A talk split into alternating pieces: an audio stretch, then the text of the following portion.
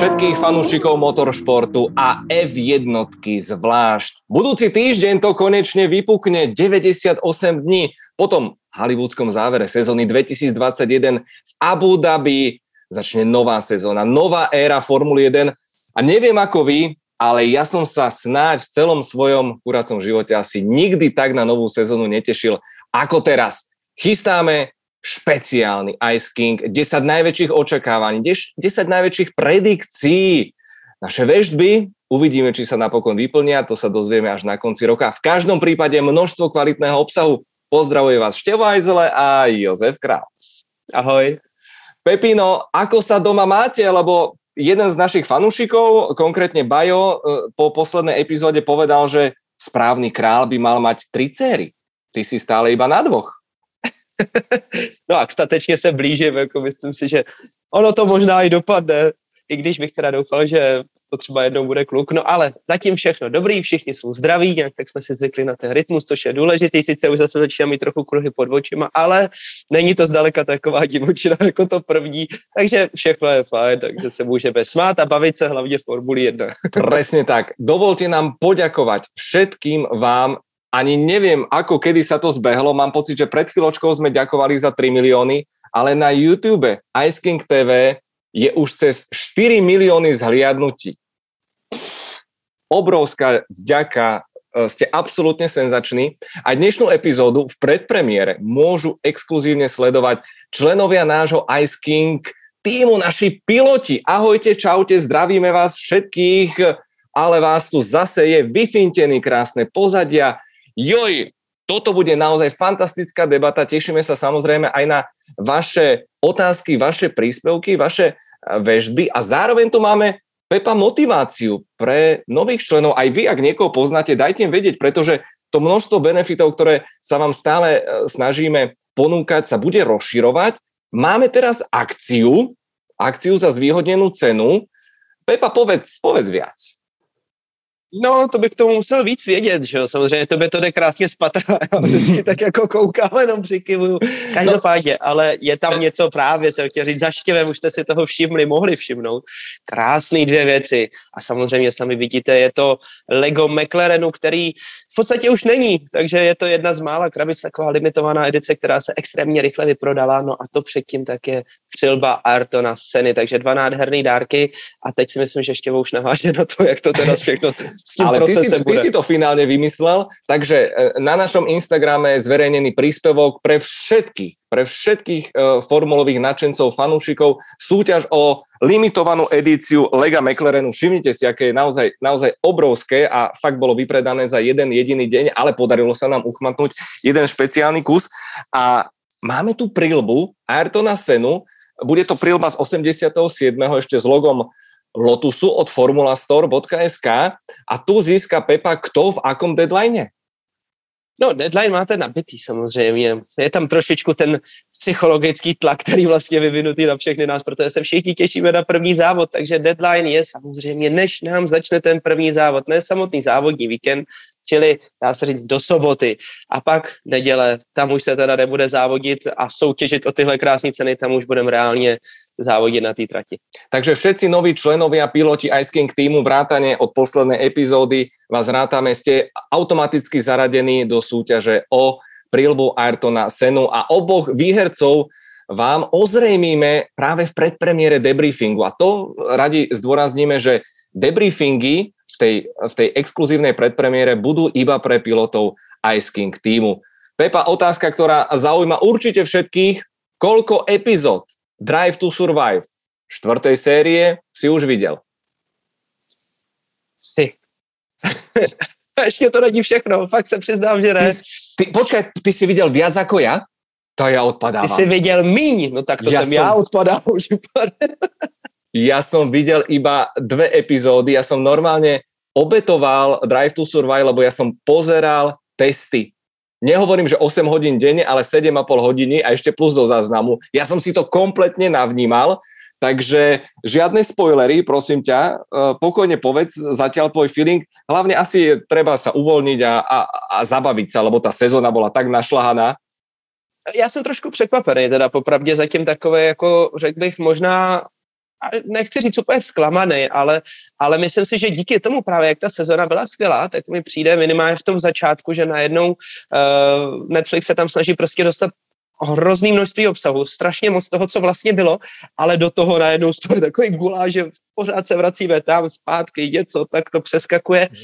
A zatím je to spíš takový ten Hollywood než ty úplný fakta, takže budeme mhm. čekat na to, co bude v těch dalších, mhm. dalších sériích, jak se to vyvine, protože trošku tam postrádám tu konstrukci toho, nebo jakou ten hezký ten styl, který vlastně jsme viděli, viděli v těch předchozích dílech a dá se říct o té první série, která měla nádhernou jako, jakoby linku, která tam běžela, drželo vás v takovým tom pěkným jakoby napětí, tak, uh, tak teďka je to takový větší chaos, že vlastně se v tom musíte víc orientovat a je to spíš na takový ty emoce a na ten styl, na ten dynamický střih, než vyloženě jako na to, hmm. aby, aby jsme se tak nějak jakoby vezli na té jedné vlně.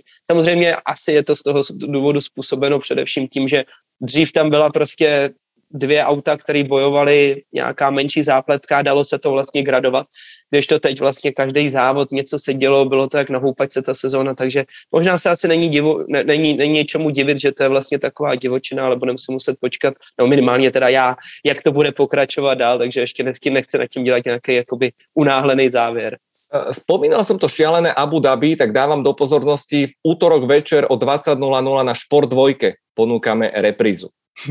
keby ste naozaj chceli nažaviť svoj defibrilátor na nový ročník, tak nech sa páči, nenechajte si to ujsť. A ešte jednu poznámku, aby som nezabudol, opäť aj v tejto sezóne sme vytvorili na F1 Fantasy virtuálny, virtuálna vlastne hra, je to úplne zadarmo, je vytvorený Ice King Team, link a kód nájdete dole, najlepší z vás získa na konci sezóny, keď sa to vyhodnotí náš merch, môžete zložiť tým, máte k dispozícii 100 miliónov dolárov, zložíte tým z piatich jazdcov a samozrejme monopostu. Tak držím vám palce, je to myslím, že celkom, celkom taká milá zábava. Pepa, na odľahčenie mám tu ešte jednu neuveriteľnú chuťovku, ktorá, ktorá včera mi pristála v inboxe od viacerých fanúšikov.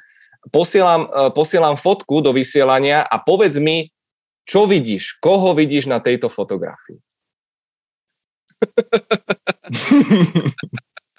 tak myslím si, že díky tomu krásným, jak tam vlastně teďka v tuhle chvíli při, tom, při tomhle tom živém vysání, tam mám tebe v těch brejlích, jako co na mě teďka zrovna koukáš a ještě zároveň držíš magnum a šroubuješ na tom autě, tak je to takový zajímavý pohled. No.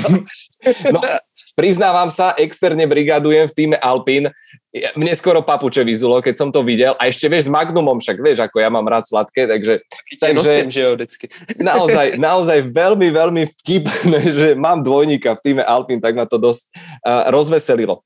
Máme množstvo noviniek, okrem toho samozrejme, že povieme si nejaké tie predikcie, povieme si hodnotenie testov, ako vnímame rozloženie síl, tak ešte za, tých, za dva týždne sa udialo množstvo zaujímavých vecí, ktoré nás posunú opäť eh, k ďalším zaujímavým témam, tak skúsim trošku chronologicky, totiž to, keď sme nedávno robili diel, že ako bude vyzerať štartový rož 2025, tak normálne tam máme nejaké škrty cez rozpočet, Totižto Max Verstappen podpísal novú zmluvu z Red Bull Racing do konca roku 2028. Hovorí sa o ročnej gáži na úrovni 50 mega. A to už je ako celkom slušný peniaz. No určitě ano, myslím si, že jedna věc jsou peníze, na druhou stranu, jak už jsme se, u toho, už jsme se o tomhle tom tématu nějakým způsobem bavili a rozebrali ho relativně dopodrobna, když Lewis Hamilton prodlužoval tu smlouvu, tak uh, samozřejmě jedna věc jsou peníze, ale v takových číslech už je to v podstatě, v takových cifrách, sumách, tak už je to spíš číslo, protože to opravdu jsou obrovské peníze, ale jsou tam další ty uh, klauzule a další věci, které jsou důležité, ale co pro mě to spíš znamená, tak jsem si říkal, tak to je velmi pozitivní zpráva, protože opravdu je vidět ten zájem Red Bullu, potažmo vlastně jakoby kohokoliv dál, kdo by se s Red Bullem měl do budoucna spojit, ale především právě Red Bull týmu vydržet ve Formule 1 prostě ještě hodně, hodně let a budovat to, posouvat to a proto oni si chtějí udržet v tuhle chvíli jednoho z nejlepších pilotů vůbec ve startovním poli. Takže velmi pozitivní zpráva, myslím si, pro ať už fanoušky Maxe Verstappena, fanoušky Red Bullu, anebo celkově si myslím právě i pro samotnou Formuli 1, protože víme, že by se asi nemělo stát, že jednoho dne prostě uh, Dietrich Matešic přijde a řekne, hele, zítra končíme, nepokračujeme. Tohle je právě ten signál toho, že by to mělo prostě jít dopředu.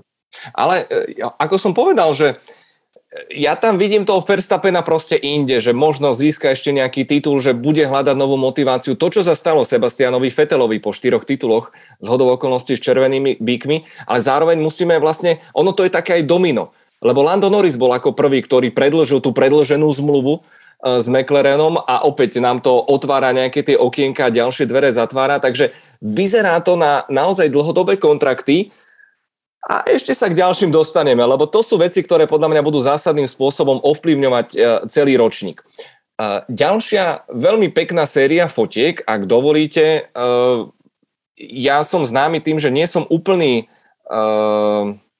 fajnšmeker, čo sa týka automobilov a, a, a športiakov, ale mali sme potvrdenú zostavu safety károv a medical károv pre tento ročník a čo sa týka Aston Martinov, tak tam zostáva všetko po starom. Ale potom zverejnil svoju novinku Mercedes, AMG, AMG, AMG.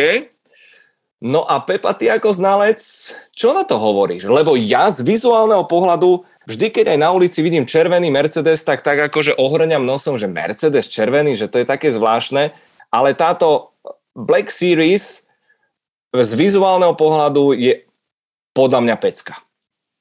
Určitě ano, mně se to taky líbí. Já jsem teda překvapený trošičku tím brandingem, že už opravdu na ty, na ty safety cary se opravdu dává hodně, hodně už i sponzorů, což teda jako uh, mě trochu překvapilo, ale každopádně ať už to auto nebo za prvé, že to auto vypadá nádherně, protože AMG GT Black Series je opravdu krásný na pohled, tak takhle ještě, když je opravdu v těchto těch barvách s tou černo-červenou, je to taková brutální kombinace. Moc se mi to líbí, myslím si, ale hlavně, když tohle to postavíme vedle toho Astonu, tak tam bude chudák trošku jak takový chudej příbuzný, protože uh-huh. tohle opravdu, opravdu je pěkný, už je to vymakaný, přesně tady vidíme uh, ty, uh, ty světla, vlastně ty to, to blikání i v tom křídle celkově, jako myslím si, že už to opravdu krásně reprezentuje to auto, už je tam ta technologie zase o trošičku dál a musím říct, že i z pohledu funkce, tak eh, Mercedes AMG eh, GT tak je velmi dobrý auto, čili tohle to určitě si Bear Mylander bude pochvalovat, až s tím pojede, uvidíme ho tam někde uh-huh. v tom driftu, jak tam s tím letí, uh-huh. to je fajn auto. Ja len doplním 4 liter Twin Turbo V8, výkon 730 koní.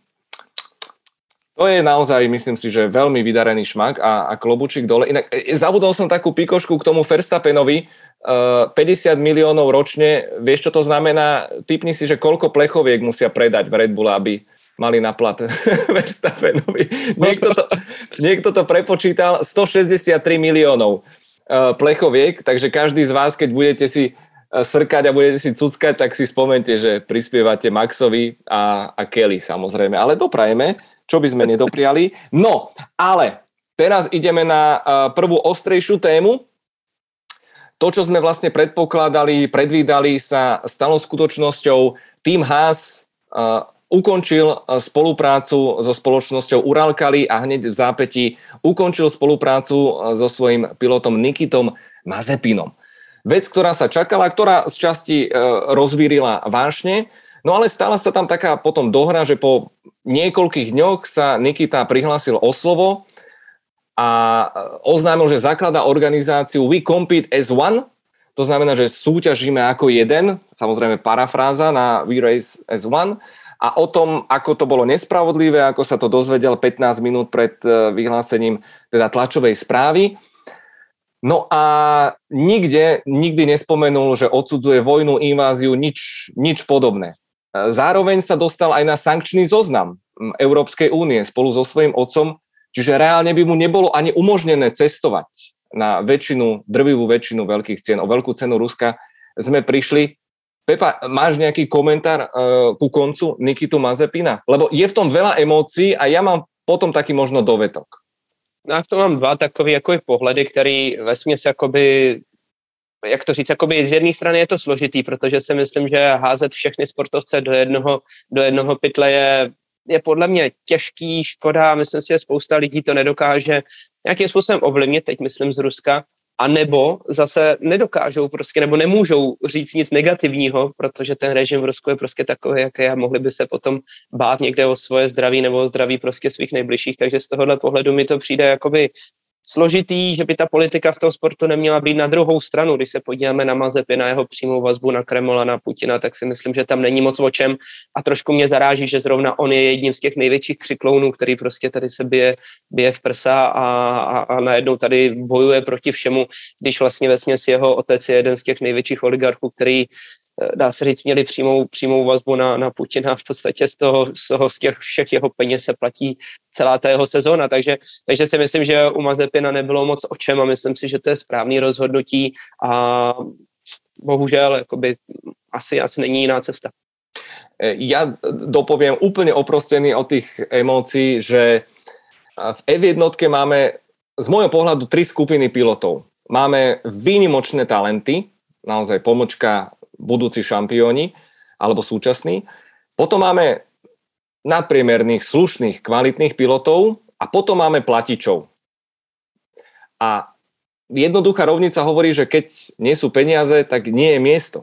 A Nikita Mazepin proste uh, spadol do tej tretej skupinky a keď sa ukončila spolupráca v podstate vynútene, pretože všetci ostatní sponzory týmu Haas uh, nechceli mať nič spoločné, so spoločnosťou Uralkali, tak e, bola to v podstate jednoduchá skratka a v tomto, v tomto e, asi nie je veľmi čo riešiť. Akurát e, ešte by som možno dopovedal, že tá jeho organizácia We Compete as One, že bude, cieľom je pomáhať všetkým športovcom, ktorí, ktorí kvôli politickým dôvodom nemôžu ďalej športovať. No ja pevne verím, že ako prvých podporí rodiny športovcov, ktorí zahynuli na vojne na Ukrajine. Čiže to ma dosť, musím povedať, že poiritovalo, ale zároveň súhlasím s tým, čo si povedal. Tenista Medvedev, fantastický športovec, neviem si predstaviť, že by mu zakázali ďalej hrať. Panarin v nhl takisto veľmi, veľmi známy hokejista. Takže toto je téma, ktorá pevne verím, že odchádza do histórie. Myslím si, že Nikita nám až tak výrazne chýbať nebude, aj keď to bol svojský charakter a určite mediálne zaujímavý charakter, ale vracia sa týpek, ktorý je takisto veľmi, veľmi svojský. No a na stupnici od 1 do 10, ako ťa prekvapilo znovu angažovanie a ten comeback Kevina Magnusena? No asi 23. to je jako fakt, protože koho by to napadlo prostě, že zrovna, zrovna Magnusen, jako pro mě to byl úplně blesk čistý, ale jsem si říkal, to snad není možný, takovýhle člověk. Postupem času, když jsem nad tím nějak tak jakoby zapřemýšlel se, uvažoval, tak vlastně, vlastně proč ne? Protože můj hlavní favorit, kterým tam byl, tak, tak za mě to byl Antonio Giovinazzi. Myslím si, mhm. že ta vazba na Ferrari tam byla jasná. Kluk, který předvedl, že když je zrovna správný nastavení hvězd a planet, tak dokáže i docela zajet hezký výkon. Takže si myslím, že, že to nebyla špatná volba, ale hlavně především je s ohledu na to, že oni musí dropnout toho jednoho partnera, čili jakoby když přijdete o Uralkali čas z rozpočtu, chcete to někde dohledat jakoby, nebo dohnat někde jinde. Uh, Ferrari by určitě tam dokázalo udělat nějakou kompenzaci finančně, že Haas je hodně napojený na Ferrari v tuhle chvíli. Takže tam si myslím, že to byla relativně jakoby, za mě taková hezká jakoby varianta, volba a docela jsem s tím počítal, že by se to mohlo stát na najednou prásk a byl to Magnusen. Takže mě padla brada ale teď, když jsem nad tím tak se nějak jakoby zpětně přemýšlel, tak uh, já jsem na to strašně zvědavý, protože ono vlastně to nemusí být vůbec takový to, co jsme viděli dřív, že to bylo kontraproduktivní, jsme si říkali sakra Grosjean s Magnusenem, no tak to je parta, to je šílený, ty budou jenom nadávat. Ale Magnusen vlastně byl už odejítej z Formule 1, už jednou prostě ztratil tu možnost tam závodit a hlavně ztratil tu víru v to, že se někdy dokáže vrátit. A to je někdy strašně zajímavý potom v těch pilotech, jak se to vlastně ve vás změní, jak se změní ta mentalita, ten přístup a najednou celkově ta hlava, jak to vnímá jinak, protože vy jste dostali takovou nějakou druhou, u Magnusena možná už třetí a čtvrtou šanci se vlastně vrátit. A bude hrozně zajímavý, jak se ten jeho charakter teďka vyvinul, protože on se to podle mě bude mnohem víc užívat. A bude to úplně jiný Kevin Magnussen, než kterýho jsme viděli vlastně v těch předchozích sezónách, ať už, ať už McLarenu nebo právě v Házu. Takže, jak říkám, za mě to zase není tak špatná volba, hlavně je to dobrý z toho pohledu, že Ház bude mít zkušenýho pilota. Jednoznačne áno a, a presne čím viac som to rozmienial na drobné, tak tým viac si hovorím, že ježiš, však to má úplne jasnú logiku. Konec koncov Magnussen má stále iba 29 rokov tým pádom môžeme vyradiť z hry Nika Hulkenberga, ten už predsa len má, má 34 uh, krížikov. pre mňa napríklad Giovinazzi by bolo veľké sklamanie nuda. Podľa mňa Určite. ten chlapík dostal množstvo šancí, podobne ako Daniel Kviat e, v minulosti.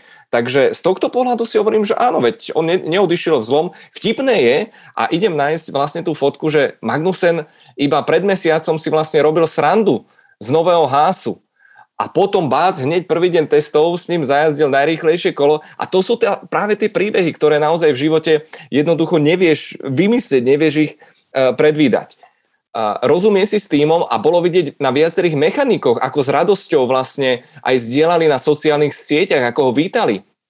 Nepamätám si, že by som videl nejaké, nejaké úsmevné videá mechanikov s Mazepinom, ale ja tam vidím teraz dve roviny. Jedna je tá, že v podstate oni upiekli nie, že dočasný záskok, lebo hovorí sa o dlhodobom kontrakte, čo je mimoriadne atraktívne pre, pre chlapíka, ktorý rok bol mimo a nie je jednoduché naskočiť, ale zároveň uh, Kevin Magnussen bude ideálnym benchmarkom pre Mika Schumachera.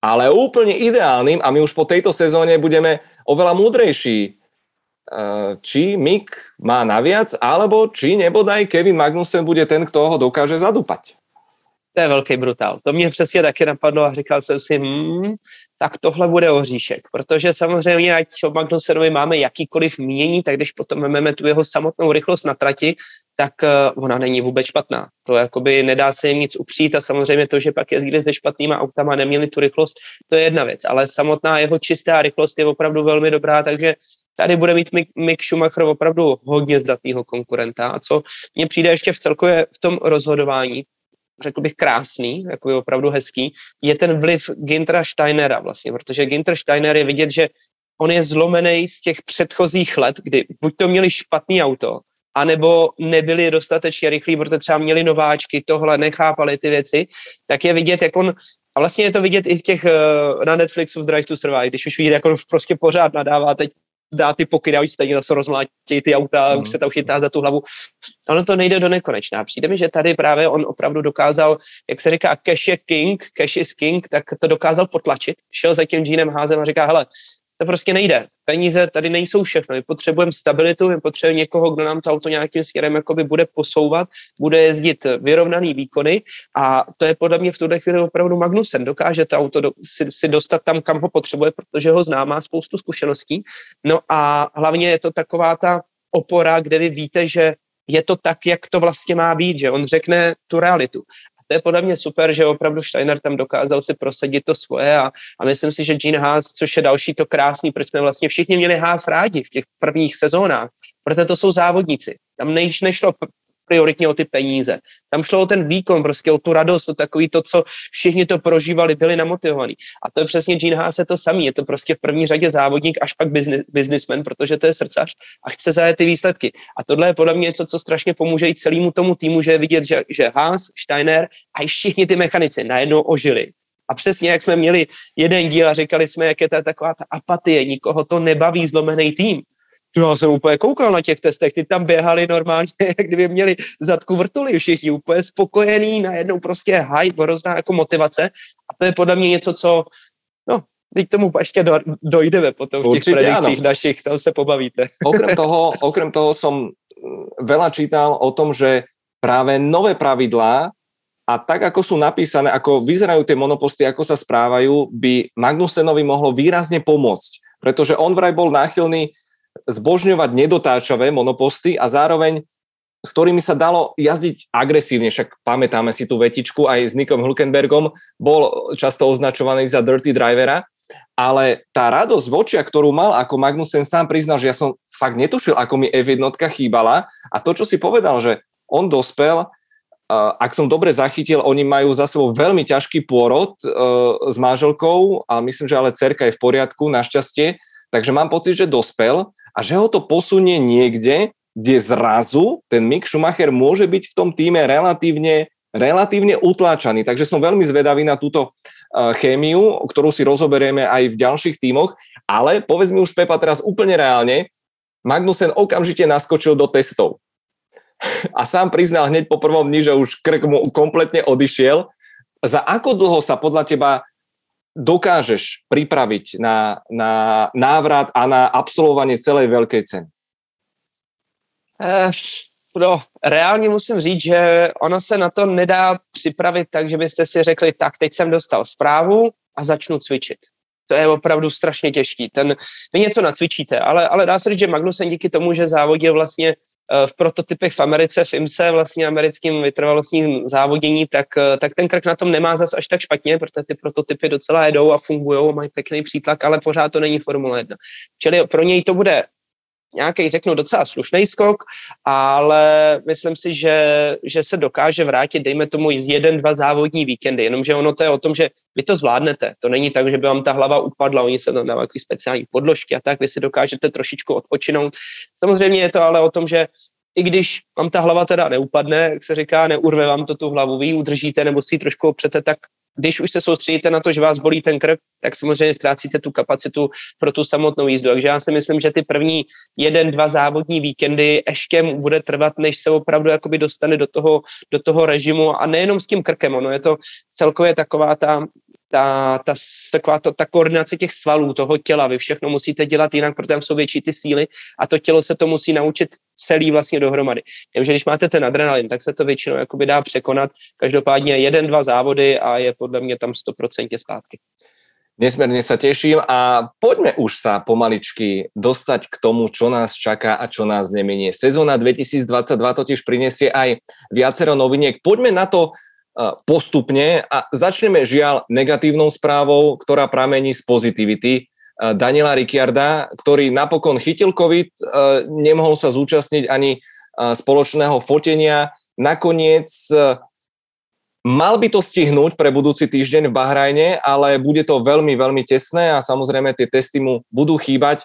Čaká nás 23 veľkých cien. Takto naprogramovalo Liberty Media nabitý kalendár, pretože Celé sa to udeje za 36 víkendov, priatelia, vrátane letnej prestávky. Políčko číslo 17 zostáva otáznikom, pretože v Soči sa už dojazdilo, pravdepodobne na veky vekov.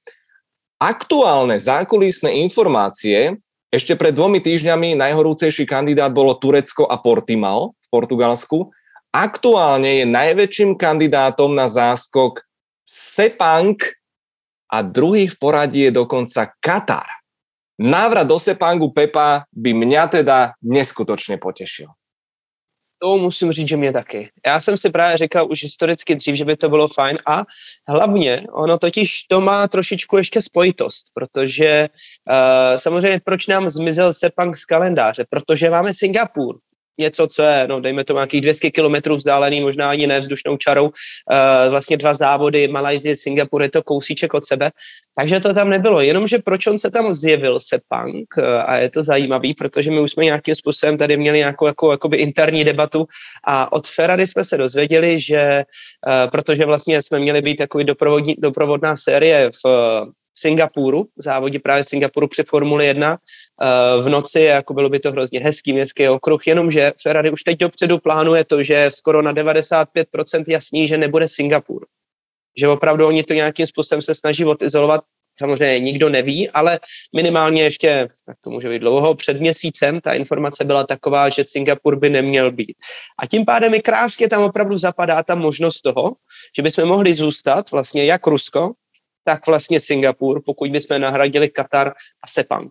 To jsou něco, prostě jsou to závody, které jsou blízko, dá se to logisticky velmi dobře zvládnout a Sepang samozřejmě prodá lísky, anebo lísky, které jsou na Singapuru, se dají převést vlastně uh, do Sepangu, je to všechno, všechno jakoby v dojezdové vzdálenosti. Čili logicky to opravdu je zajímavý a trať Sepangu je nádherná, jako strašně těžký prostředí teda, strašně těžká ta dráha je, ale je krásná, opravdu to převýšení, ten takový ten dešník, jaký tam je, že si symbolicky vlastně na té hlavní tribuně při tý, v té poslední vracečce, takže je to něco úžasného. Já jsem tam vlastně odjel dva závodní víkendy, uh-huh. vždycky šílený peklo, jako hrozně uh-huh. těžký to je a hlavně fyzicky to je samozřejmě, ale krásná trať. Ja si pamätám ešte z Grand Prix dvojky, keď som mastil, nie? že Ačko, Zetko a, a ten Sepang bol úžasný a, a tie rýchle zákruty veľmi vyzývavé. No teším sa, plus by tam mohlo aj, aj, aj sprechnúť, takže ako náhradník slušný a stále v hre zostáva aj Portimao, aj, aj, aj Turecko, presne ako si hovoril, ten, uh, ten Singapur je veľmi, veľmi ohrozený. Čo sa týka ďalších noviniek novej sezóny, len pripomínam, že bolo zrušené pravidlo o tom výbere pneumatik v Q2. Sám som veľmi zvedavý, ako to strategicky zasiahne. To znamená, že bude ľubovoľný výber pneumatik na štarte, nie len pre pozície 11 až 20, ale pre všetkých. Ja mám tak na prvú pocit, že však ale tí, čo sú rýchli, budú ešte rýchlejší, ale nechajme sa prekvapiť. Potom budeme svedkami troch šprintov. Napokon e, top týmy zatrhli rozširovanie na 6 šprintov, takže budeme mať sobotný večerný e, šprint. Niekto nedopletiem. V Brazílii, idem od konca, v Rakúsku na Red Bull ringu a už najbližšie Emilia Romagna na okruhu Imola. Mimochodom, chystám sa vycestovať aj spolu s futbaltúrom. Majú dve super ponuky na celý víkend. Keby náhodou ste sa nudili, tak mrknite aj, aj s výletom do múzea v Maranele. No a čo je dôležité povedať ohľadom pravidel? Ross Brown sa pravdepodobne rozlúči po konci tejto sezóny, uvidíme, kto bude jeho nástupca. No a máme už oficiálne vlastne zmrazené motory až na tie elektronické časti. To bude 1.9. kompletne. Takže to som, to ešte uvidíme, ako sa nám celé, celé vyvrbí.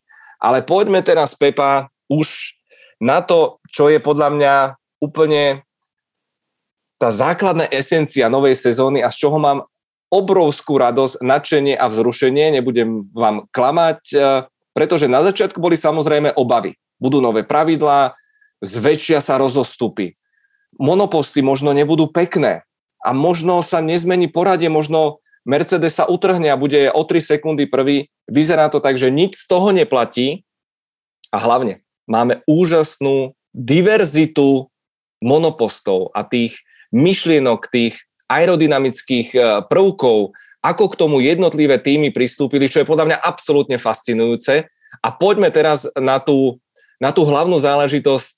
Ešte testy v Bahrajne nezačali a celú pozornosť si uchmatol tým Mercedes, ktorý ako prvý na svete prišiel s monopostom bez bočníc. Ak ste nevideli, tak neverím, ale poďme si to pozrieť. Mám tu niekoľko porovnávacích e, aj zároveň fotografií a zároveň sú to fotografie, ktoré určite aj z toho technologického hľadiska Pepa vyrážajú dých. Zároveň ale ešte to nemusí znamenať uh, totálny game changer. Aj keď ten Mercedes zase přišel s něčím unikátním. Je to brutální, myslím si, je to opravdu brutální věc, která dokonce zaskočila i samotného Rose Brona, který říkal, hele, tak s takovouhle jako alternativou jsme ani v těch pravidlech nepočítali. Opravdu je to něco, co Mercedes tam našel zase z kulinku, i když tady právě vidíme to krásné srovnání, kde Ferrari vypadá, jak se říká, velmi tlustý, široký, tak dokonce ale v Maranelu tvrdí, že viděli tu možnost, měli tu možnost, vlastně zkoušeli jít trošku do hloubky a rozvést to právě ty nulové bočnice nebo ty minimální bočnice, ale nakonec se vydali právě cestou toho širokého auta. Takže Mercedes je jediný v celém startovním poli, který se ubral právě touhle cestou a je to něco, co je extrémně radikální. Musím říct, moc pěkný. Je to něco, co mně přijde strašně fajn, přesně jak už si říkal, ta diverzita v tom ta, ta obrovská rozdílnost od začátku do konce startovního pole, kde prostě ty mozky, to množství těch chytrých hlav, když se dalo dohromady, tak každý vymyslel něco jiného a je to na těch autech a vlastně doposavat nikdo netuší, co bude dobrý při prvním závodě, co bude dobrý v polovině sezóny, co na konci a co za tři roky třeba. Protože samozřejmě to jsou věci, které vy musíte hodně zohledňovat a ve Formuli 1 to není jenom o tom krátkodobém plánování, že si řeknete, tak teď jsme ho testovali v Bahrajnu, první závod se jede v Bahrajnu a my ho chceme vyhrát. Jenomže musíte vyhrát na konci sezóny, celou sezónu, no ale potom hlavně ta filozofie, jak se říká, je to takovou tou evolucí, že se to pořád posouvá, posouvá a zlepšuje. A když vám pak tam dojde na konci dech, třeba po roce dvou, tak to může být taky problém. Takže na to se budeme muset počkat. Každopádně tohle je naprosto úžasný, že máme ani ne tři koncepty, já si myslím, že asi deset konceptů napříč celým tím startovním polem ale Mercedes, Mercedes to teda pojal z úplne druhé strany. A je úplne fascinujúce, že sú to dva odlišné svety. Na tej fotke teraz vidíme eh, v porovnaní Ferrari a, a toho Mercedesu, ktorý opäť vyťahol ten trix pred troch rokov, kde na prvú časť testov prišiel v podstate s prechodným monopostom. Potom prišiel s úplnou novinkou, ktorá aj z ostatných tímov presakovalo, že to prostě je impressive, že to je prostě šialené, čo sa podarilo. Uh, Pet Simons dokonca hovorí, že využívali pri vývoji raketovú techniku uh, a tie poznatky, lebo asi elementárna otázka aj pre mňa laika bola ako prvá, kde majú chladiče? Ako to chcú celé uchladiť? Ako to bude fungovať? Já si myslím, že to je otázka, kterou si teď tak jak sami kladou a trošku jim to jako dělá vrázky na čele, protože Mercedes očividně má trochu problémy s tím chlazením. No vyvinuli i speciální tvary těch chladičů. Mě trošku mrzí, že jsme ještě neviděli žádnou fotku. Oni opravdu si to hodně střeží, brání to, aby nebylo pořádně vidět jakoby pod, pod to, uh, pod to ústrojí, protože viděli jsme sice motor, ten už jsme viděli například i u Williamsu, což je velmi podobný ten pohoný, ta, ta, ten pohoný agregát, ale, ale vlastně to konkrétní uložení těch chladičů, a nejenom chladičů, protože vlastně, když se na to podíváme, tak v těch bočnicích většinou jsou ještě řídící jednotky, které jsou opravdu hodně hřejou, uh, různý další jakoby elementy, které vlastně vy tam naskládáte a oni jsou maličký kam to dali, jako kam se to podělo. A to auto není něco jako ala Alpin minulý rok, kde prostě oni měli obrovskou bouli za hlavou a to auto vypadalo tak jako široký, tlustý nahoře. Tohle je pořád všude jakoby elegantní, úzký, hladký, čistý, takže to bude podle mě jedna z věcí, která teď je velkým otazníkem. Nedá se podle mě říct, že je to úplně to nejlepší nebo to nejhorší. Budeme si vyloženě muset počkat na to, co bude ta nejlepší cesta. Ale každopádně klobouk dolů před Mercedesem, že se vydali takhle extrémně odvážnou cestou, protože jsou jediný na celým tom, no v celém tom startovním poli. A to je, to vlastně nevíte, jestli chcete být. Toto je právě, právě to, že v Austine 2018 vlastne eh, F1 predstavila ten nový koncept aj, aj s tou maketou a od začiatku sa začalo hovoriť o tom, že to budú najprísnejšie napísané pravidlá. Dokonca, že budú snoriť aj v eh, šedých zónach. A logicky sa začalo potom rozprávať, že no, tak budú asi na jedno kopito, všetky monoposty budú rovnaké a hľa, naozaj my vidíme možno 7 rozdielných e, prístupov jednotlivých tímov. A mňa teraz, Pepa, zaujíma to zmýšľanie, lebo všetci majú oči na stopkách, analýzujú, uh, sledujú uh, tie, tie fotky, tie analýzy, že kedy myslíš si, že uvidíme už na konci tejto sezóny alebo na nový ročník sa väčšina monopostov bude na seba podobať? Teraz samozrejme čakáme, kto bude ten trendsetter, niekoľko veľkých cien, bude to o tom odomýkaní potenciálu, presne ako si povedal, že ten, kto vyhrá v Bahrajne, môže byť štvrtý e, už v Imole, Trebars, ak, ak, ak sa to e, súperom podarí odomknúť a na, nájsť tam ten väčší potenciál. E, máme rozpočtový strop, na čo netreba zabúdať. Kedy ty očakávaš takúto konvergenciu v tom, v tom celom poli? Já si myslím, že úplně největší uvidíme po Hungaroringu. Ona to nějakým způsobem teď se nastavilo, ta, jakoby ta cesta a řekl bych i ta vývojová. Dá se říct, že dneska ty týmy jsou minimálně 3-4 měsíce napřed oproti té situaci, ve které jsme dneska. Protože vy musíte mít to plánování, bez toho to nejde. Jo. Není to tak, že vy se kouknete na testu a řeknete si, ježiš, hele, Mercedes, to jsou jiný bočnice, pojďme to taky zkusit udělat. V podstatě je to nereálný. Vy jste se vydali nějakou jakoby cestou a třeba ta Mercedes je extrémně radikální. Strašně těžko se teď v tuhle chvíli bude měnit ten koncept například Ferrari, Aston Martin, že jo, taky obrovský auto, tak uh, tam se jim bude extrémně těžko, těžko měnit ta filozofie do té Mercedesí a zase Mercedesu se to bude extrémně těžko měnit zpátky třeba přesně na ala Ferrari nebo Red Bull. Takže z tohohle důvodu vlastně ty, ty koncepty jsou nejenom jakoby rozdílny na první pohled, ať už aerodynamicky, nebo tím uložením všech těch komponentů, nebo i mechanicky, protože nesmíme zapomínat, že vlastně například Red Bull tak vlastně používá vpředu zavěšení pull rod, což je prostě atypický napříč startovním polem, myslím si, že ještě McLaren to má. Takže najednou jsou tam prostě věci, které vy jen tak nedokážete skonvergendovat, že si řeknete, ano, Ježíš, takhle já bych chtěl taky a půjdem tou cestou. Myslím si, že Maďarsko bude ten klíčový moment toho, že po Maďarsku je pauza. Dá se tam do toho šáhnout do toho auta, jak se říká, trochu víc, víc, víc balíčků, nějak to trošičku jakoby poupravit trochu víc. Do té doby si myslím, že uvidíme konvergenci v tom, že uvidíme třeba tři styly že z těch všech stylů, co teď vidíme, budou nějaký tři hlavní takové cesty toho vývoje, které se vlastně budou následovat. Myslím si, že Mercedes si pojede svoje, To bude jedna cesta.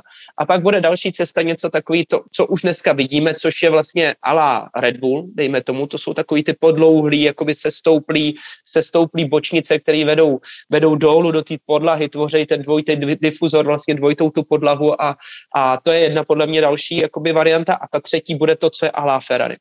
Mám pocit, a nechci jakoby předbíhat, že vlastně paradoxně, když to řeknu naopak, tak jak jsem to vyjmenoval, tak Ferrari je v tuhle chvíli něco nejjednoduššího. Něco, co vlastně funguje a proto Ferrari se zaměřuje na to pochopení toho auta, protože to je takový ten konvenční design, nic tam jakoby úplně vlastně není tak agresivní, vlastně je to jenom, jenom bachratý auto, který nějakým způsobem uh, eliminuje ten, ten, uh, ten moment toho houpání, toho proposingu vlastně na těch rovinkách. Takže pro ně to je vlastně jakoby na začátku výhoda. Otázkou je, jak obrovský potenciál oni mají z toho dlouhodobého, uh, dlouhodobého pohledu. Kdežto u Mercedesu si myslím, že oni se dostali teď do takové té úzké uličky a snaží se prostě přijít na to, jak se dostat zase do toho prostoru, aby najednou rozevřeli se ty nůžky a ten potenciál z toho auta dostali. Takže jsou to úplně extrémně dvě odlišné filozofie a jak říkám, po Maďarsku si myslím, že tam už budou vidět třeba ve Spas, myslím, že už uvidíme nějaký takový ty vložně mhm. vytříbený styly, kudy se půjde. Ale samozrejme v kuloároch sa tvrdo bojuje. Nikola Stombazi z, z FIA aj ďalší technickí delegáti vraj v Bahrajne chodili z jednej garáže do druhej, skúmali, merali a, a snažili sa, konec koncov oni už majú aj, aj e, tie digitálne nákresy dávno k dispozícii. No a samozrejme sa ozvali hlasy, že či riešenie Mercedesu je legálne, či je v súlade s pravidlami a tu vstupuje do hry samozrejme aj politika, ale poďme sa najprv pozrieť, bočnice ako také určite nie sú problém, na tom sa zhodla väčšina, ale Pepa, čo vidíš? Je to, je to spätné zrkadlo alebo aerodynamické krídlo? To je jako divoký tohle. A myslím si, že možná ani není tak divoký ten, jakoby ten, ta crash struktura vlastně, protože my se na to musíme podívat tak, že vlastně pod tím zrcátkem uh, vede jedna z těch uh, trubek karbonových vlastně, který dělají tu nárazovou strukturu z boku, pokud do vás vlastně bourá auto. Čili tohle je jedna z těch uh, struktur, která pohlcuje energii při crash testu, kterým vy vlastně musíte, musíte projít, který musíte absolvovat. Čili tohle je jedna z těch deformačních zón, ale samozřejmě vytvarovaná do tvaru křídla, do tvaru aerodynamického prvku, kde si myslím, že ve směs ten tvar té toho, jakoby, toho pilonu, dejme tomu, toho, té crash struktury, tak není tak velký problém, jako si myslím ty lopatky, které jsou nad tím, ty, ty ploutvičky, které tam vlastně vidíme, které mají sloužit jako uh, držátko na vlastně na to, na to zrcátko, čili jako podpěra těch zrcá, zrcátek, což je dost teda jako, uh, tam si myslím, že to je dost na hraně a mám téměř pocit, že Mercedes tohle bude muset odstranit například do prvního závodu nebo někdy postupem času, protože tam už opravdu to je vidět, jak to má jaký tvar aerodynamiky, jak to tam prostě nahání ten vzduch. Tam ta struktura jakoby toho, toho velkého karbonového prvku je to na hraně, je to všechno na hraně, akorát mám pocit, že Mercedes eh, většinu těchto těch věcí diskutoval s FIA a pokud by to bylo špatně, tak si myslím, že by to zatrhli hned na začátku. Určite áno, ja len pripomínam systém DAS. Pred dvomi rokmi. Z čistá jasná sa to zjavilo, nikto nič, všetci boli z toho vyvalení, Mercedes tým prišiel, okamžite to fungovalo Takže uvidíme, aký bude ďalší proces a ty si mi teraz pekne nahral, pretože na jednej strane je samozrejme FIA a technickí delegáti, ktorí kontrolujú pravidlá a dizajny, ale e, pre tento ročník už bola vlastne stanovená nová e, štruktúra e, v podstate tzv. super väčšiny. Ak sa na niečom zhodne 8 tímov z 10, tak tým pádom to musí vstúpiť okamžite v platnosť, alebo sa musí zrušiť, alebo sa to musí nejakým spôsobom zmeniť. A tu sa dostávame do bodu, ktorý v podstate vôbec nesúvisí uh, s touto sezónou, ale uh, bol to Michael Andretti a, a veľký rozhovor, ktorý poskytol na Margo svojho vstupu do F1, primárne od sezóny 2024. A on spomenul medzi riadkami, že z nás je strašne nervózny Toto Wolf, a otázka redaktora, že prečo, tak ste nováčikovia, veď čo, čo, čo on sa má? Nie, on sa bojí, že budeme odoberať uh, pohonné jednotky Ferrari a tým pádom bude mať Ferrari viac hlasov. A počítajte spolu. dnes máte Mercedes, máte, dodáva motory McLarenu, Williamsu, Aston Martinu, sú 4 hlasy z 10. Takže opäť e, vážne politikárčenie sa bude diať a neviem, či zrovna táto komisia bude nejako prospešná alebo nejakým spôsobom e, funkčná. Počkajme si pár dní, ako to vlastne celé dopadne. Každopádne kredit Mercedesu, opäť ako to dokázali v podstate utajiť, ale nebol to jediný tým, ktorý prišiel s novinkami a hlavne my poďme poriešiť ten pomer síl. Začneme ale samotnými tými testami 3 dní v Bahrajne. Veľmi intenzívne, boli tam všetci šéfovia tímov. Obrovská naozaj e, zodpovednosť. Na obvod, na odľahčenie poviem, neboli sme svedkami žiadnej ťažkej nehody, čo počas testov väčšinou sa udialo. Dalo by sa povedať, že požiar Nikolasa Latifiho, e, keď mu začali horieť brzdy, Najprv sa pozrie, pozrite sa inak na tie bočnice Aston Martinu, ako sú vytvarované. Jeden z insiderských záberov, koľko je tam priestoru vzadu. Tam sa dá ešte všeličo riešiť, určite. Ale pozrime sa, ako Latifi mu horelo za zadkom. Bola to celkom dramatická situácia, lebo neskôr vybuchla aj pneumatika a hasič vzadu nemal teda žiadnu ochranu na hlave a tento záber to je nočná mora každého inžiniera, pretože zdvihli ten Williams a vidíte tie štyri lopatky, ktoré vlastne vháňajú vzduch a vlastne aktivujú uh, celý ten ground effect a, a, a Venturiho efekt, ako sa tomu hovorí. Red Bull vyzeral, že zaplakal v istých sférach, uh, neviem, či sa im tam pustilo niečo z lepidla. Tu je opäť jeden zákulisný záber do Ferrari, Vieš z toho Pepa niečo vyčítať, alebo to je naozaj příliš komplexné? No, já si myslím, že z toho je docela dobře vidět, spíš když bys, když bys tam dal zpátky ještě, uh, ještě právě Aston? ten Aston Martin, tak je to krásný, protože si všimněte ten prostor a to právě vypovídá o tom, že vlastně pohoná jednotka Astonu Martin je Mercedes. Představte si ten diametrální rozdíl toho, co používá vlastně Mercedes a Aston Martin, jakoby když se podíváte na ty auta, na ty bočnice, tak to, to, to, to prostě to uložení, který tam je, tak eh, je, musí být samozřejmě úplně jiný. A právě z toho důvodu uh, je tam právě tolik prostoru, protože Mercedes objektivně, když se třeba koukneme na Williams, jakožto další odběratel vlastně Mercedes motorů, tak Williams je na to, že to je vlastně jeden z těch, řekněme, chudších týmů, který nemá tolik peněz a řeknete si, asi měli postavit auto, který spíš bude širší, dávám víc prostoru na chlazení a tak, tak vlastně Williams už v prvopočátku jsme říkali, že je jeden z těch nejagresivnějších designů, kde oni byli opravdu jeden z těch nejúžších vlastně monopostů vůbec aerodynamicky, a to je právě z toho důvodu, že oni opravdu opravdu dokázali v Mercedesu tu pohonou jednotku tak nějak jakoby dostat do mikroprostoru. A, a to je právě strašně zajímavé, že vlastně jediný z téhle rodiny eh, mercedesácký, těch Mercedesů, pohodných jednotek Mercedesu, je Aston Martin, který má prostě takhle obrovský to auto. Protože McLaren je někde mezi tím, spíš bych se přiklánil tomu, že je to teda takový ten uší monopost, ale prostě jediný z toho odšel proti proudu celý vývojový větvy Mercedesu a udělal tohle to mega široký auto proto tam má tolik toho prostoru, což je strašně zajímavý a, a takový jako atypický. Budeme se muset počkat na to, jestli opravdu v Astonu byli chytřejší než, než vlastně továrky ty Mercedes a, a, a vydali se správnou cestou.